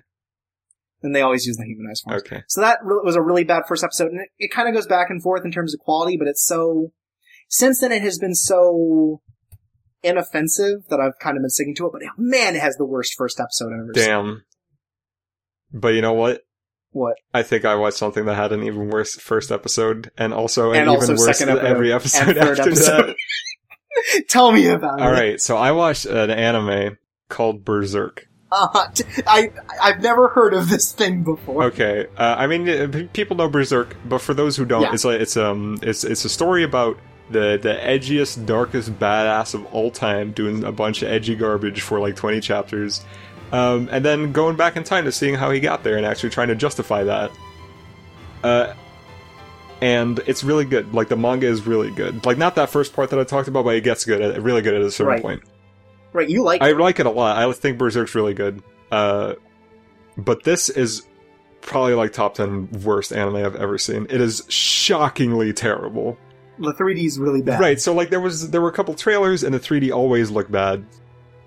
But in the actual show it is like unbelievable how bad it is. Like this genuinely doesn't look like a professional production. It looks like a bad amateur show. Um And as far as I know, the studio hasn't done anything besides this. The 3D one. uh, I don't not that I know either. No. And the 2D stuff's done by the TQ people, and they do a good job. The 2D stuff looks pretty good. yeah, I hear the 2D stuff's the best part, and it lasts for seconds. Yeah, uh, sometimes they have longer parts, but yeah. Um, the animation quality of the 3D. Some of the models look good. The models for the more important characters are uh, pretty good for the most part, and they look good when they're standing still. Uh, but the minor characters have just like these terrible models that are just don't look ready for prime time. Uh, and they have like really bad rigs, so like all the characters animate weird. But even if they had better rigs, all of the animation looks like something you would see in an in-game cutscene in a bad PlayStation 2 game. yeah, that's. I think I read that in someone else's review too. Yeah, and that is and also that a lot of it's poop colored. yes, and that sounds like a joking exaggeration, but I mean that super literal, literally. Like It seems very low frame rate for sure. that is a problem, but the biggest problem is that all a lot of movement is animated. Uh, so like characters start in one position, they end up in another position, and it's entirely linear. linear. Like there's no flow to the movement ever. It's just beep boop, like they're a robot. okay. Um, and then sometimes there's stuff like characters stop moving before a shot comes to an end, so they're just like they move into position and then they stop, and then there's a Sit couple there. more frames of like yeah of that, and then uh, it, it goes. The problems go beyond that. Um, the sound design is like terrible and uneven. Guts' sword sounds like pa- uh, pots falling on the floor, even when he's hitting flesh. Uh, voice acting isn't very good. Uh, music's pretty good for the most part, I think. Uh, the stuff that's done by the same composer as the original anime, that's all really good. But then you have action scenes that are just set to like really bad new metal tracks. The opening's pretty Mhm. bad too, and the endings like feel super out of place and weird because it's like this really soft piano ballad with no hint of like a deeper layer of like sadness that would maybe be Okay. fitting to the show. It's none of that. It's just very straightforward piano ballad. Um, and it's paced poorly. Like they've cut out, they cut out huge swaths of the content. Like there's an entire arc that they cut out between episode one and two. Uh, so you Oh. miss out on a lot of characterization. Uh, and of course it doesn't help that it's based on the bad part of Berserk.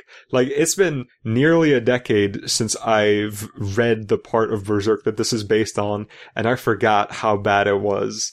Like I didn't even like it when I was in high school reading this. Now I'm an adult and it's horrible. Like all this shit In, in high school, you you have a lot more, I think, tolerance for edge for in edgy general. garbage. Yes, but it's like Helsing, oh my god. that's me. That was No, that was my me high too. school That was me experience. too. Nice. Oh man, Helsing is bad, and this is worse. Um, just the stuff that happens, it's like wow. And that doesn't help that they like they they cut out a lot of it too, and it's just it, it's hard to describe just how bad all of it is. Like it is just And I feel like you wouldn't understand without knowing the rest of Berserk because I hear it's a really bad starting off. Uh, yeah, absolutely. It it really is. Um, and they, uh, the way they handle some of it makes me feel like they expect you to watch the movies that covered the Golden Age arc first, because there's like full on callbacks to it that are basically spoilers. Are they better animated? Uh, yeah, because most of that stuff's in 2D. Actually, like the flashbacks are usually in 2D. Oh, but man, wow. Uh, and then there's um there there's a part in the manga that's pretty infamous as like the most clear cut moment where the author just couldn't help himself. Uh huh. Content warning. Instances of rape. Uh, and that is when a horse goes crazy and tries to rape a girl. What Put the in a fuck? content warning before that. All right. That's the thing about Berserk. Uh, is that that's my biggest criticism of the series in general is that Miura is not capable of restraining himself at all times. Uh, so there, there's a lot of rape in the series. There's a lot of magical teenage witches. There's a lot of stuff that just shouldn't be there that the author clearly put in because he liked that. So this kind of goes back to the sort of like sometimes uh Ginorobuchi can't stop himself Yeah, but it, from in like a writing different way. tiny Yeah, versa. Yeah, but the same general sort of they don't keep it 100. something is not uh edited in that process. Yes, That should be. exactly. Uh, and rape horse is one of those things. It's Mhm. it's so it's embarrassing. Uh, there's another instance later on spoilers where um we're told that a character has a uh, has a traumatic history with rape like chapters before they get raped and it just feels so cheap. It feels like that's just there just to set up that rape and make it a big event. Um Okay.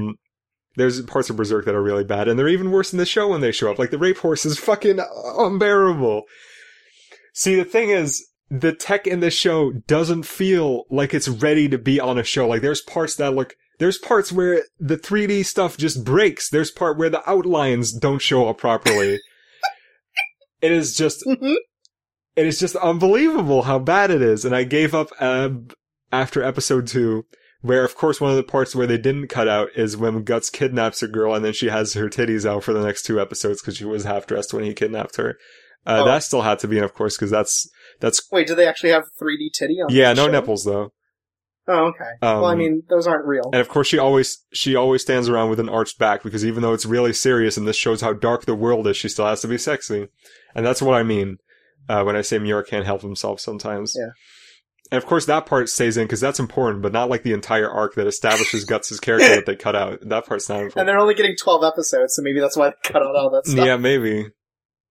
But also, maybe and at don't that do rate, that. I don't know where they're going to end it. I mean, I guess I do because at the breakneck pace that they went, they probably can get to right where the uh right before the Golden Age arc starts. oh, at this point. Uh, so you can they j- have just the bad stuff for this anime. oh, great. Yeah, so this is My favorite. yeah, just everything about it is as bad as it could possibly be, except the music. And even the music is like um l- uh, like like the insert song for the preview of the next episode sounds exactly like that of the original anime. And that is really good, but it's just the same basic idea. And that Mhm. kind of makes it a little cheap. But then there's this one really good action song that sounds like a Primus song, and that's a pretty good jam. And that's the That's only cool. good thing about the whole show. Like, wow. Dude. Speaking of just the bad Uh parts, huh. uh, Hitori no Shida, the Outcast. Oh, yeah. Um, So this is this is the one based on the manga. Yes. Now tell me about it, Uh, I, there's I have very little to say about this, unlike Berserk.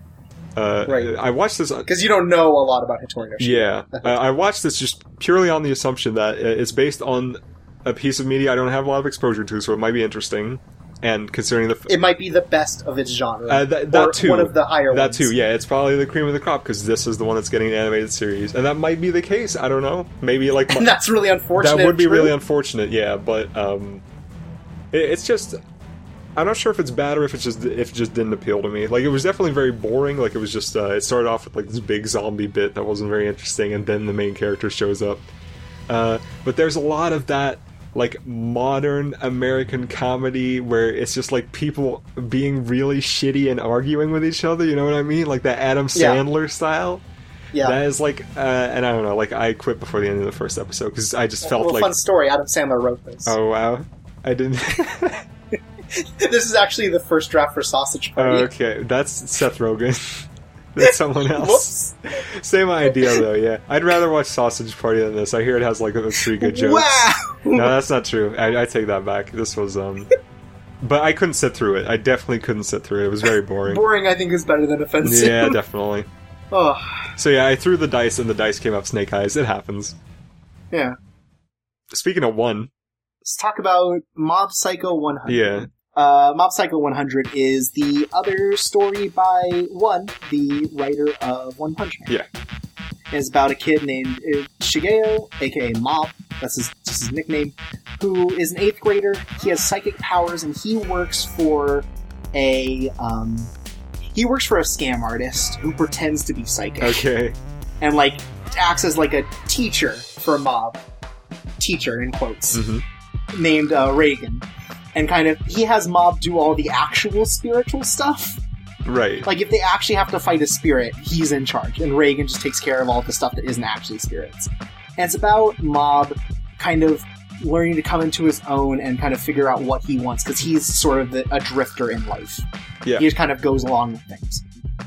And I think comparing it to One Punch Man doesn't do it justice, but there are definitely a lot of similar elements to it Yeah. the humor is very similar, just the way it tells jokes. And it is about a main character who is just more powerful than basically anyone else around. But instead of One Punch Man, who wants to kind of flaunt it in order to be a hero for fun, Mob really wants to live a normal life as much as he can. Yeah. And it. I think a lot of people have described Mob Psycho 100 as sort of the the pet project to One Punch Man's side project status. And I I can see why that is because whereas One Punch Man is basically just a a joke delivery machine, Mm-hmm. Mob Psycho wants to tell a story. It's the other way around, isn't it? Like, uh, One I Punch don't- Man I- is his side I income, and then Mob Psycho. That- that's what I'm saying. That's what Okay. I said. Mob Psycho is the proper story to One Punch Man's side project. Sure, status. okay. Yeah. and it's I like it a lot. I think not everything hits, but he still has a good sense of storytelling to it. Yeah. Okay. Yeah, one I think is a good author, even when it comes to things that aren't just kind of goofy, jokey sort of stuff. Mhm. Because he builds this character kind of with an inherent flaw that starts to build up as the series goes on. Because the sort of the thing about the title is that he is emotionless in a way. He doesn't show his emotions a lot.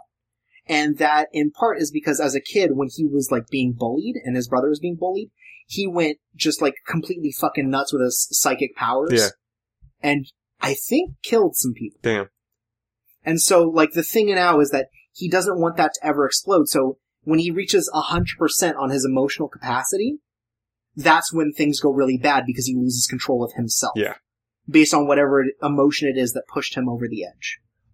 And I think that works well as a story because that gives a defining moment to kind of when things lose control for him in this character that very clearly seems to have everything under control Right. there's there's a good story to it. There's a good pacing to it, and I think some of the emotional hits that he does are pretty good. Okay. Just as uh, this in the sense of Mob being a character who is multifaceted. Yeah. And I think the only real issue is that sometimes other characters are still treated as clearly just jokes. Okay. And I think that's where it starts to fail is that sometimes the humor I think gets the better. And like major characters? well, so let's so there's a um so episode 5 is the last one that aired. Okay. and he met a, a villain, a, a a proper ass villain, and not just one of the like, um, not one of the like ghosts or spirits that he like immediately killed. Yeah. And his name is Teruki, and Teruki is another psychic who uses it to kind of get status and fame and prove himself to be a better existence than other people. Mm-hmm. And Mob stands as an antithesis to that. He doesn't want to fight. He doesn't want to use his powers to harm other people because he takes the he takes kind of his own experiences and the the words that his mentor tells him to heart of like you are not more special than other people because you have psychic powers. This is just your thing that defines what you can do in the world. Kind of like there's no difference between people who are really good at sports or people who are really good at business than someone like you. Yeah. And I think that tells a lot of good stuff to it. Okay.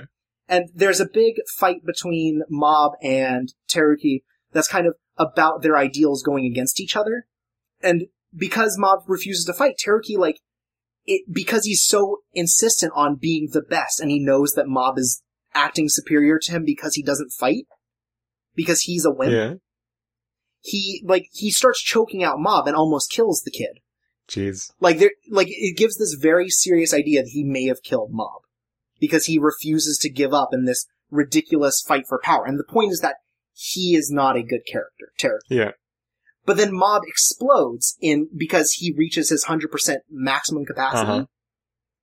and like just destroys Teruki, and Teruki still takes it as a win because he's forced Mob to use his powers against another person. Okay. And that's the shitty sort of villain that really turns me off of a series as a Ah. whole. Is one that can't admit that they've lost regardless of the situation they're in. Yeah. But I still feel like as Mob as a character, like he realizes that he hasn't changed enough either because he still loses control of his powers. Right. And it builds this arc for him as he develops this ability. And I think I don't know, I, I feel like the way he writes is really good. Okay. I think he has he does have a good sense of writing, and it's just that trope is not what I want out of it. Okay, yeah. Because there are other parts to it that are really good. Like he fights against this cult that's just run by a guy who, uh, like a spirit whose ability is that he makes people smile, hmm like against their will, and it makes them it forces them to be happy Right. and there's this competition where uh, he makes uh, he makes one of his followers and a mob drink some milk, and the first one to make the other one spit milk out of their mouth because they're laughing loses. Okay. And so there's just this competition of mob, like because he's emotionless, he never laughs, so he just gets to drink some milk. It's like, oh, mob loves milk. That's like one of the things they just tell about him. It's like, oh, he loves milk, and so he loves drinking it. And when he's forced to spit it out because the dude cheats, he goes berserk and fucking kills the spirit because he's so mad. Like, I did, I didn't spit out my milk. You cheated, and so he he hits his emotional capacity and destroys this. Oh, I ghost. thought he got mad because he wasn't allowed. He couldn't drink the milk. Well, I mean, that's also sad. Yeah, it is. Milk's pretty good. But there there are some good moments, and I think it does comedy well. I think it does writing well. I, it's just a good show, All right. and I think it stands as maybe an antithesis to One Punch Man. Okay. If you liked One Punch Man, give this a shot because this is a more genuine attempt at storytelling and character development. Yeah. because One Punch Man doesn't have that. I don't. Think. Uh, it has bits of that, I think. It does, but I feel like a lot of it is maybe lead up to a joke, Uh, a lot. sometimes. Yes, a lot of the time it is. and I feel like Mob Psycho delivers on it more. Okay. You said you didn't like it as much. You said you said you read the Uh, I've manga? read parts of the manga, yeah, and I think uh, just the same issue bleeds through Mob Psycho 100 that I think One Punch Man has for me. That every emotional payoff is like hyper telegraphed to the point that it feels like all the building blocks of the story are building up to it very, uh, very intentionally instead of being sort of more feeling more organic and feeling more sensible. that's I think that's fair Yeah, uh, because it it definitely has that sort of storytelling to it. It's it's whether or not the payoff feels good enough to you to uh, justify yeah, sort of the telegraph. and and to me it never Okay. does with uh, one stories. It always feels very much just there to uh, get an emotional response out of the audience, and that's I think exploitative a little bit. Because like you you said that about Moon yes, Rider, I think yeah, in One Punch and I think Man. the same. And I- Yeah, I, and I have the same general problem with a lot of stuff that's in Mob Psycho 100. Okay, and I, but I feel like Mob Psycho 100 still wants to instead of treating Moomin Rider as kind of a joke in that way. Uh huh. I think Mob Psycho 100 really wants it to pay off eventually. Yeah, And whether or not it does is up to choice. But yeah, so I I can see where you're coming from mhm. with that. but I'm, s- I'm glad you enjoyed it. Uh, final show. Yes, 91 days. 91 Days is. I would say it's the surprise hit of the season, but that's probably Battery. Yeah, it's, I mean, There could be two. 91 days, well, 91 days is, uh, for lack of a better word, cool. It is very cool. So it is a mafia revenge story, much in, it, everything about it feels a lot more Hollywood than it does, like, standard anime industry. Okay, yeah. Do- I think in the way it's written, in the way it's directed. Should I explain A lot of the its story real beats. quick? Yeah. Okay. Uh, it follows a character called Avilio Bruno, who saw his parents, or like his family, his nuclear family, get murdered when he was a kid by an opposing mafia family. And his family, yeah, um, and his family was like the his father was the leader of a mafia. Um, so years later, uh, Avilio gets a chance to get his revenge because there, there's like this truce going on, and all of the p- people that killed his father, of the, the people of the Vanetti family, are all together, and they're just ready to get shot by him one by one. So he goes out there, and he and uh, another childhood friend of him called uh, Coltio, uh, they they make bootleg booze together because it's Prohibition era, and they get noticed by the Vanetti family, and sort of uh, they like. Um, That's his way in. yeah, that's his way in, and he becomes friends with a man called Nero, who was also who was one of the people that was there when Avilio's uh, parents were killed, and now I he's think the gonna. idea is that he's the next of kin for the Vanetti family. I think so. Yeah. Like, he's the next one in line. Yeah. Um, Okay. And now he's gonna use that to sort of like g sneak in there and get his revenge. because he receives a letter that is just the list of all the people who uh, who were a part of that assassination Yeah. attempt. Yes. And it, it definitely has that Hollywood feel to it. It's, okay, so first of all, it doesn't look great. It, it looks pretty. Yeah, it looks pretty bad. It's got style, I And- think, but yeah, it's got style to it, but definitely the art style is flat. it's flat and uh, it's it's it's done very poorly too. Like depending on who's drawing a frame, Nero just has a completely different set of features it, it, it- to Yeah. a point that it actually gets kind of funny. Yeah, and like I think, and part of that is that this is a brain space, a brain space offshoot that at this point seems to be handling kind of the things that made brain base big. Yeah. because they had all of Durarara too. Uh huh. They're taking over Natsume next season. Yeah. and now they have their mafia store Uh huh. in the same vein as like a Bakuman, Yeah. though not not no none of like the immortals and stuff. No.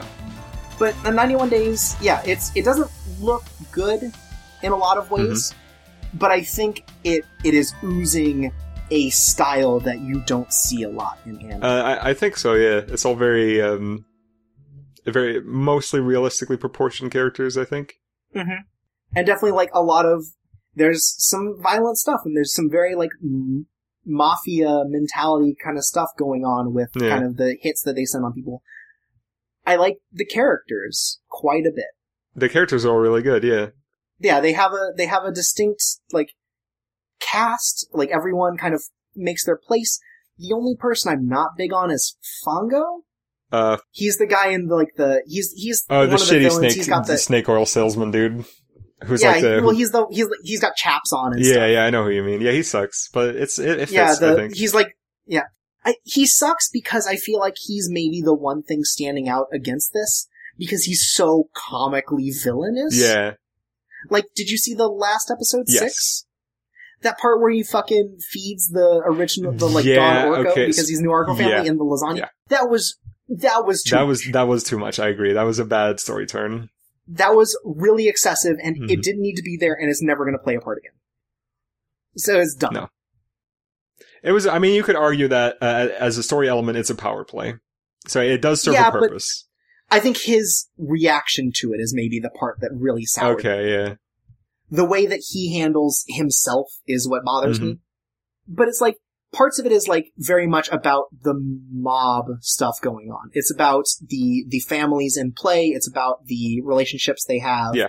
and sort of the the the cooperations they go through to kill other people. Mhm. Because there are people in the Venetti family trying to get Nero killed. Yeah. So that there's kind of like a so that they can work better. and together. like um, kind of the thing. one of the major arcs of the story so far has been Nero and Avilio, and Nero's part of the Venetti fa- family, helping a member of the Orco family, which is another mob family, kill the leader of the Orco family so he can supersede him. right, and that's Fongo. Yes, Well, Fongo is superseding. yes, yes. Fungo is superseding Orco. and then there's like a couple ep- and then there's some like some episodes or at least one so far that's just been like oh they're out on the road kind of doing odd jobs as they check on their booze Yeah. like the one with the big um hitman that gets sent against That them. was another bad part. The i liked i liked the fight to it it just seemed like the whole thing was kind of out of he place he was built up to like a comical degree as being a hardcore badass, and it really took me out of a story that was otherwise mostly realistic and down to earth. like when he beat up that cop He- for beating yeah, up he that beat cop. up that cop, and he's just like he's like eight foot tall, and he's super strong, and he doesn't get hurt when he gets hit by an iron pipe. and he stole and he stole like that cart Yeah. that he like shoved a dude into a barrel yeah it's a little Mhm. there there are definitely good parts to it though it's I mostly good. Yeah, I, I really like it. Yeah. it has. I think it has a flair to it similar to Erased, where there's all where there's a lot going on when it comes to the story, but it's always mostly focused on one line in the story, which helps make it easy to keep up with everything. for sure. Yeah. It's definitely it's it's just yeah it's it's got its really good moments to it Yeah, in a in a good sort of again Hollywood way. Yeah. Like it, it definitely feels more inspired by American media. yeah, absolutely. Especially in um, wh- it reminds me very much of like a, a high quality or what is considered high quality American television, like Breaking Bad, uh, The Walking Mhm. Dead, and that it's always building up to a massive twist. Okay. Yeah. Because like yeah, because there I feel like there's a twist every episode. Yeah, Like in the last one where it seems like um Avilio has turned on Nero and gotten his chance to kill yeah, him because that's what he wants to do. Mhm. it's totally believable. And it turns out it's this power play between the two of them so that they can kill Don Orgo. Yeah. I also find it a little difficult to keep track of all the characters because of the names. I, I have less trouble with this than I do with most Japanese shows. I guess I f- it feels like because it's trying to be very realistic in their characters, sometimes they blend together. Okay, I can see and that. that's that might just be me. Uh, definitely the Orko family characters. They all have like really silly cartoony names. Yep. Um, I think one thing that is funny is that uh, all the websites get one of the names wrong. Like they they think Nero's younger brother, like they it's uh, Ferrate. That's how they pronounce it, and they think it's Uh-huh. they translate it as Frate, but I'm pretty sure it's supposed to be Flate. Whoops. Yeah, because that's an actual Italian name, and the other one isn't. And I think that and I think that's part of it is because it's filtered through the Japanese language, some of that's lost. Yeah. And so there's going to be kind of these issues with translation. and kind of- Mm-hmm. But ultimately it's it's cool. It's a good drama series. It has a good sense of these characters Yeah. and the action. Even if some of it falls a little flat because the animation's clearly not up to snuff. I think the action doesn't suffer suffer as much as the rest of the series does for the most part. Mhm. And there, there, there are like some cool parts to action, like in episode one where they have to fight off Fongo the first time in that Yeah. bar. Yeah. And they find a way to just like using the shit behind a bar to like set things on fire Mm-hmm. so they can get an escape. It's cool. It's cool. Um, one thing that uh, is kind of telling about the fact that this is an original production is that there's a lot of times where there's just enough going on for the story to progress. Mhm. Like for example, in uh, episode five, I think when uh, Avilio and Nero go meet up with Fongo, um, there's a person in the bar that ends up uh, directing them to where Fongo's office is, and she is the only person in the bar, and it's so clear she's just there so that she can be that character that does that. Right, because she's shown up before, but otherwise doesn't really have a reason to be there. Yeah. And it is, I think if this was maybe like adapted from a manga, the manga would have probably done it in such a way where there's more patrons in the bar at the time. I don't know. Mhm. And there's also occasionally, uh, there, there's some bad shots occasionally. I think in episode four or five, there's a part where they're at one of the Orco house, houses, and then it turns out that it's a sting, so they have to get out of there really quickly, and one of them gets shot and then needs to get dragged back to the car. And the way they shoot that sequence doesn't make it clear what ends up happening at all. Yeah. Yeah. And that happens. So it, it's not, you know, I compared to Erased just now. Yeah. And I think it's, it's not the whole package. Like I think Erased is. Like it's not animated well. We talked about that and it's not always perfect, but I still think it's really good. I don't know. It tells a Yeah. good story. It, I ninety one days is neat, and I want to see how it ends because too. this this is the sort of thing that I think builds well for each episode. Yeah, totally. It's, it's a crowd pleaser. it has its episode episodic stories, but it still has an overlying thing that continues to build because of it. Because you don't know what's going to happen Yeah. next. It's the Wild West of the. I'm really Prohibition era. surprised. I'm really surprised that they killed off one of the, um, uh, like one of Avilio's targets ear- so, So early fast. on. Yeah, Vano Yeah, gets like killed in the second episode two, episode. Yeah. Bono is dead. I was expecting him to get like one big revenge hit at the end, but no, he gets like a little bit of satisfaction in there early. Yeah, yeah, I don't, yeah. It was weird, but I, you know, It, It- was good weird. it sold it. Yeah, yeah. it sold it well. So that's cool. And goddamn, that opening is good. The ending's bad though. I don't think I've ever listened to it in full. The ending is bad because it is a 3D hand shooting a gun, and that's it. Oh yeah. Oh, that's right. That's that's why it's bad. Yeah. the song's whatever. Um, so then we have three shows that we're not going to talk about here. We're going to save it for the review episode Mhm. because they're done. and we're running three hours. That's Yeah. too much. So that's Hanabonologue, which is a series of shorts we talked about. Yep. Uh, Planetarian, which I talked about, and um, after a season's delay, Under the Dog finally came out. Yeah. That's the kickstarted OVA. That's the kickstarted OVA, and so uh, I kickstarted it and have uh, a a free download available for Jordan, so we'll Yay. both watch it and we'll talk about it then. Yeah. because I think if nothing else, that's something that should be preserved as like a thing that happened. yeah, it has historical value. Uh, and that's the end of that part. All the reviews. Mhm. It's long. It was There's long. a lot of anime. We're we're not gonna watch this much anime anymore. We've limited it to Yeah, 10. no, we've we've both made hard limits on how many we're gonna watch, Yeah. Oh, mine is nine. Yours is ten. and we're going to try our damnedest to also try to match them up. Yeah. Like if there are two, if there are things we're both interested in, we're both going to watch them Mm-hmm. because this is ridiculous. This was too much. I'm tired. So before we go, though, we have a little bit of fan mail to answer. Uh huh. we don't, we don't nearly have our fans come in this much. So, uh, dear Torps Away, hi, this is Goichi Suda, and I have a confession to make. What the? When I'm not d- designing noir-tinged supernatural thrillers that ruminate on sex, morality, and the eternal conflict between East and West, I like to eat garbage directly from the bag. I steal several bags from the dump, then melt them down in my bathtub and immerse myself in literal filth. I drink and breathe garbage. I own several fine sports cars made from trash that I drive at night, buck naked and laughing. The point is, why does there seem to be so much garbage anime? Or series that start strong, but then shit themselves three episodes in? Is it because the easier development tools allowed less skilled creators to churn out keyframes, oversaturation of the market, people jumping on the sort of online harem anime bandwagon, or has it always been a problem in the recent popularity of streaming sites has made the issue clear to fans worldwide? Off to huff garbage and write my next paycheck. Killer's dead. Goichi Suda. Suda51. First of all, glad to hear from such a big name. Yeah, Video 50, game producer. 51's a big number. Yeah.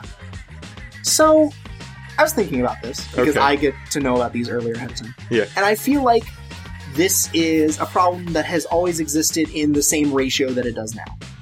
Uh, I don't know about that. There's definitely more studios creating anime now than ever before. What what I'm saying is, ratio wise, I think good to bad anime, you're Okay, probably going to find the same amount no matter what year you look yeah, I, that sounds about right. Yeah. So just because there are a lot more being made, clearly a lot more bad ones are going to be made. And as Mhm. things find surprise success, there are going to be offshoots. There are going to be people who steal that idea and try to make it their own, and it's derivative. Yeah, Even a good thing can get bad derivatives out of it. But I Mhm. think that on the whole, you're going to find that looking back, there are just as many good and bad shows in in in like ratios Yeah. as there are this today. Yeah. Because there are plenty of good anime coming out now, and it, yeah, and it's- more and more than I think would happen in an average season before, when there are only like 15, 20 getting made. maybe so. Yeah, And I don't have I I didn't do enough research to like back this up with actual facts, but it certainly feels that way. yeah, and you have to remember that if you if you look back in time, the the only stuff that gets remembered is the pretty good and really good stuff, and the really bad stuff. yeah, there's plenty of just lukewarm stuff, not only in anime now, but anime later, or, you know, anime before now. There's a whole Yeah. bunch of shit that just gets forgotten because it's been so long. These things Mhm. stick in your mind because they're happening now, and because it's such a pervasive medium now. Yeah, I think that's kind of what it is. It's just there's more of it, so of course there's going to be worse, but that means that also plenty of good things are going to come out of it too. and I guess to to answer like one specific part of that question that had to do with anime starting out good and getting worse. Mhm. Uh, that's a combination, I think, of uh, anime getting greenlit based on the strength of their premise, and then the writer not being able to pay off on that premise. Yeah. uh, that's one thing, and then another thing is uh, r- the writer being capable of starting up a good story uh, And not but knowing how to conclude not, it. Not necess- not even that, but not being able to conclude it within the time that he has, and maybe indeed not be being able to conclude that properly, because it's a lot easier to start something than it is to end something. and I think there are plenty of writers that also have like a good start and end, like they know where they want it to go, and then they meander in the middle. That that too, yeah, That I I feel like this is just a case of you're going to just get more of this Mhm. because it's such a it's a much bigger bigger genre at this point, right, yeah. just anime in general. So I hope that answers your question. Next one comes from friend of the show QB. Uh-huh. Thank you, QB. Always here for us. Uh, dear Choctis, uh, if you had to either watch all the way through an extremely otaku-oriented show like New Game or And You Thought There Was Never a Girl Online, or a show clearly meant for a uh, a yaoi-loving fan base like Hatsukoi Monster or B Project, which would you rather subject yourself to? No cheating on halfway Frankenstein series, only the all-out pandering stuff. I don't know. I hear new games pretty all right, so I- I'd watch that. Yeah, I, I I feel like that maybe isn't Yeah, that's about exactly that's maybe not the a great otaku pick. orientation. But like, let's say, and there things in the vein of, and you thought there was never a girl online, Okay, um, and then also something maybe more like Hatsukoi Monster or B Project, something very clearly meant for shipping capabilities. Right.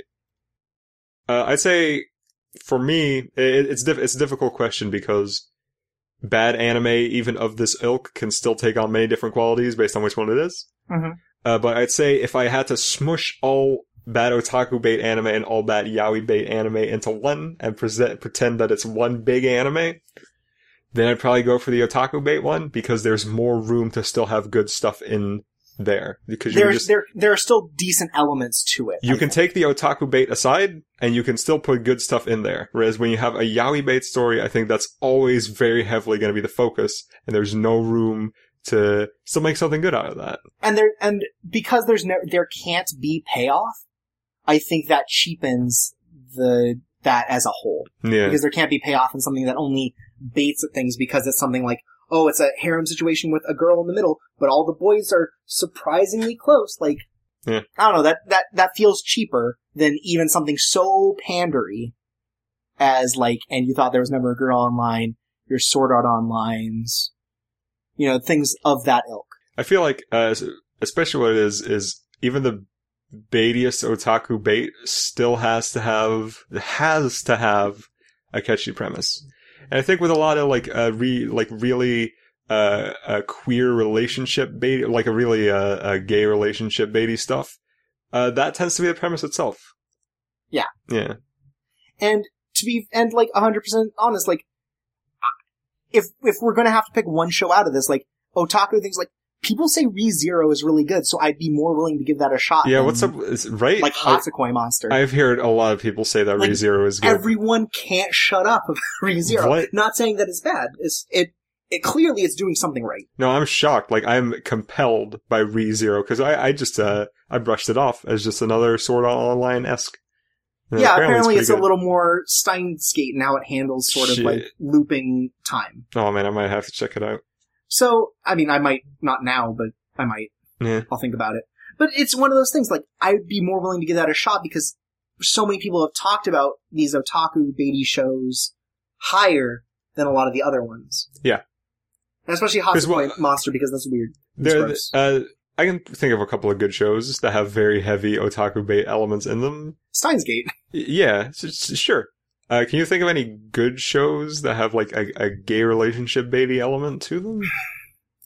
I probably could, yeah, I- actually, now that I think about it, I probably could too. but I can't. Not off the top of my head in the same way that I could do an otaku one. Yeah, and that's sort of the thing. Yeah. And also, I wanted to ask the- what before we go. I wanted to ask just one quick question because it came up on a on a video games podcast I listened to okay. as just a because I feel like you know, it, especially in video games, uh, female creators don't get maybe quite as much clout. Yeah. So, who is your favorite female uh, author in anime or manga, Uh, oh my god, I don't know her name off, off the top of my head. I think or it's what? Ka- what's the series? uh, Kaori Mori is I think what she's called. She's the author of A Bride's Story or Young Bride's Story, which is my Okay. favorite manga of all time, and it, it looks great and it's got great drama and it just it knocks every element out of the park and it's fantastic. Right, people talk about it all the time. Yeah. Yeah. It's it's and, and I hear this really good. It is super good. Uh, I I should consider looking at it sometime. Yeah, I'm ki- I'm really bad at reading manga, but uh, Bright Story, the things you've shown and said about it seem so good that I got to. it's it a shot. amazing. Uh, a second runner up, uh, the I, I definitely can't remember her name, but the writer of uh, Full Metal Alchemist. That's really Okay. good, and Silver Spoon too. Same Yeah. author. I it- the one that really stands out to me is like just it. Not only that it is it, it is good on its own right, but that it seems to come from very that I don't know. I don't know if this makes me sound bad. Very feminine feel to a story. Mhm. Kind of kind of like I don't know a motherly tenderness kind of thing is Natsume Yujensho. Okay. Natsume's Book of Friends comes off as this very like kind of perfect blend of what it wants to be Yeah, and no, that's a that, that that's a that's a female writer that I respect a lot for what they can do with it. I absolutely know what you're talking about. Okay. Yeah. I, I don't know if that sounded weird. or There is not. no, there's. Uh, I mean, I think, it, I think it might sound weird if you said it about a Western author, but even then, I think it's still understandable because we still live in a, uh, we still live in a world that still has the the ramifications gender- of gender roles like Yeah. play an active part in our society, but in Japan even more so. So you know, yeah, uh, I as don't know. unfortunate as that might be, it is the way it is. But, uh, some other people that are really good. The author of Orange, Oh yeah, that's yeah, for sure. Um, the person who does um, March comes in like a lion and Honey and Right. Clover. yeah. I There, think- there's there's it's impressive how many really good ones are out there, especially because I was thinking about it in terms of video games. You don't hear that as much. Uh, you know, I think it's interesting actually. Speaking of video games, because it is, it is very much you hear a lot, uh, even more so nowadays than ever before, about women not having enough big roles in video games, and you hear that 'cause that because it's true. Yeah. Uh, but I think it's funny that two of the biggest franchises of the last generation, uh, Halo and Uncharted, were both headed up by women. Oh, were they? Yeah, uh, Halo by Bonnie Ross and Uncharted by um, Amy Hennig. I knew Uncharted 2 was written by uh, a woman. I didn't know that it was uh, helmed, as it were. Yeah, she was director on all three of the games, and I think she wrote one and two. Okay. Yeah. So that's just a cool little bit of trivia for you. And Portal, I believe, is also? I don't know about that, but th- that would make sense. Yeah. Portal is at least designed. I don't know if they, they don't refer it to the same way as they say, like, this person's name's story. But I Yeah, think yeah. Portal is headed. But yeah, you, I think you just don't see that as much in video games, so I wanted to see if it felt the same way in anime, but there's just, I feel like that barrier doesn't quite exist. Yeah. Not to the same extent, maybe. I think so because if you're going to be a manga author, like you said, there are no barriers there. If you're uh, if you're good at drawing and you can tell a good story, I guess you have to still get past an editor who might be sexist. Who knows? Right. Uh, but I think for the most part, if you if you're a woman and you want to get into video games, you know there's a lot of still uh, kind of there's a lot of like steps you have to go through where you might encounter uh, like sexism along the way that makes it more difficult for women than it does for men to break into the industry. And there's just more to that in video games than there is in manga. So But yeah, so I, I just wanted to bring that up. So Yeah. cool. Yeah. Well, we've been going on a long time, we have. and let's uh let's let's finish it off hmm real quick. Just initial impressions. What do you think of the season? Uh, a lot of stuff was pretty disappointing, but so a- at first I thought it was a pretty bad season, but now that I've now that I've reevaluated it a little bit. By Uh, discussing it, yeah, I think the strong stuff's really strong, so that's Okay. good. Like your Orange Ninety One Days, Battery, and Amanchu are all very good shows. it still has its heavy hitters. Yeah. yeah, for sure. it, it ha- it has more good shows than I think any season of this year has had so far. yeah. This this year, I feel like hasn't maybe hit the same highs that last year did, Yeah, with as many kind of shows that either shocked us or just stood out as like you know a beacon kind of thing. right. But yeah, I, I agree that the shows that are strong now are are pretty consistently strong. Yeah. So we'll see how it ends next time. hmm Uh, I've been Schwarpsaway. Uh, it's not going to be next time because next time is the preview episode. Oh shoot, you're right. Yeah. Uh, in two episodes. It's two Fuck, uh, episodes, Uh. baby. but I'm Schwarpsaway, I'm Jordan. and this has been Shock a Disaster. See you guys next time. Take care.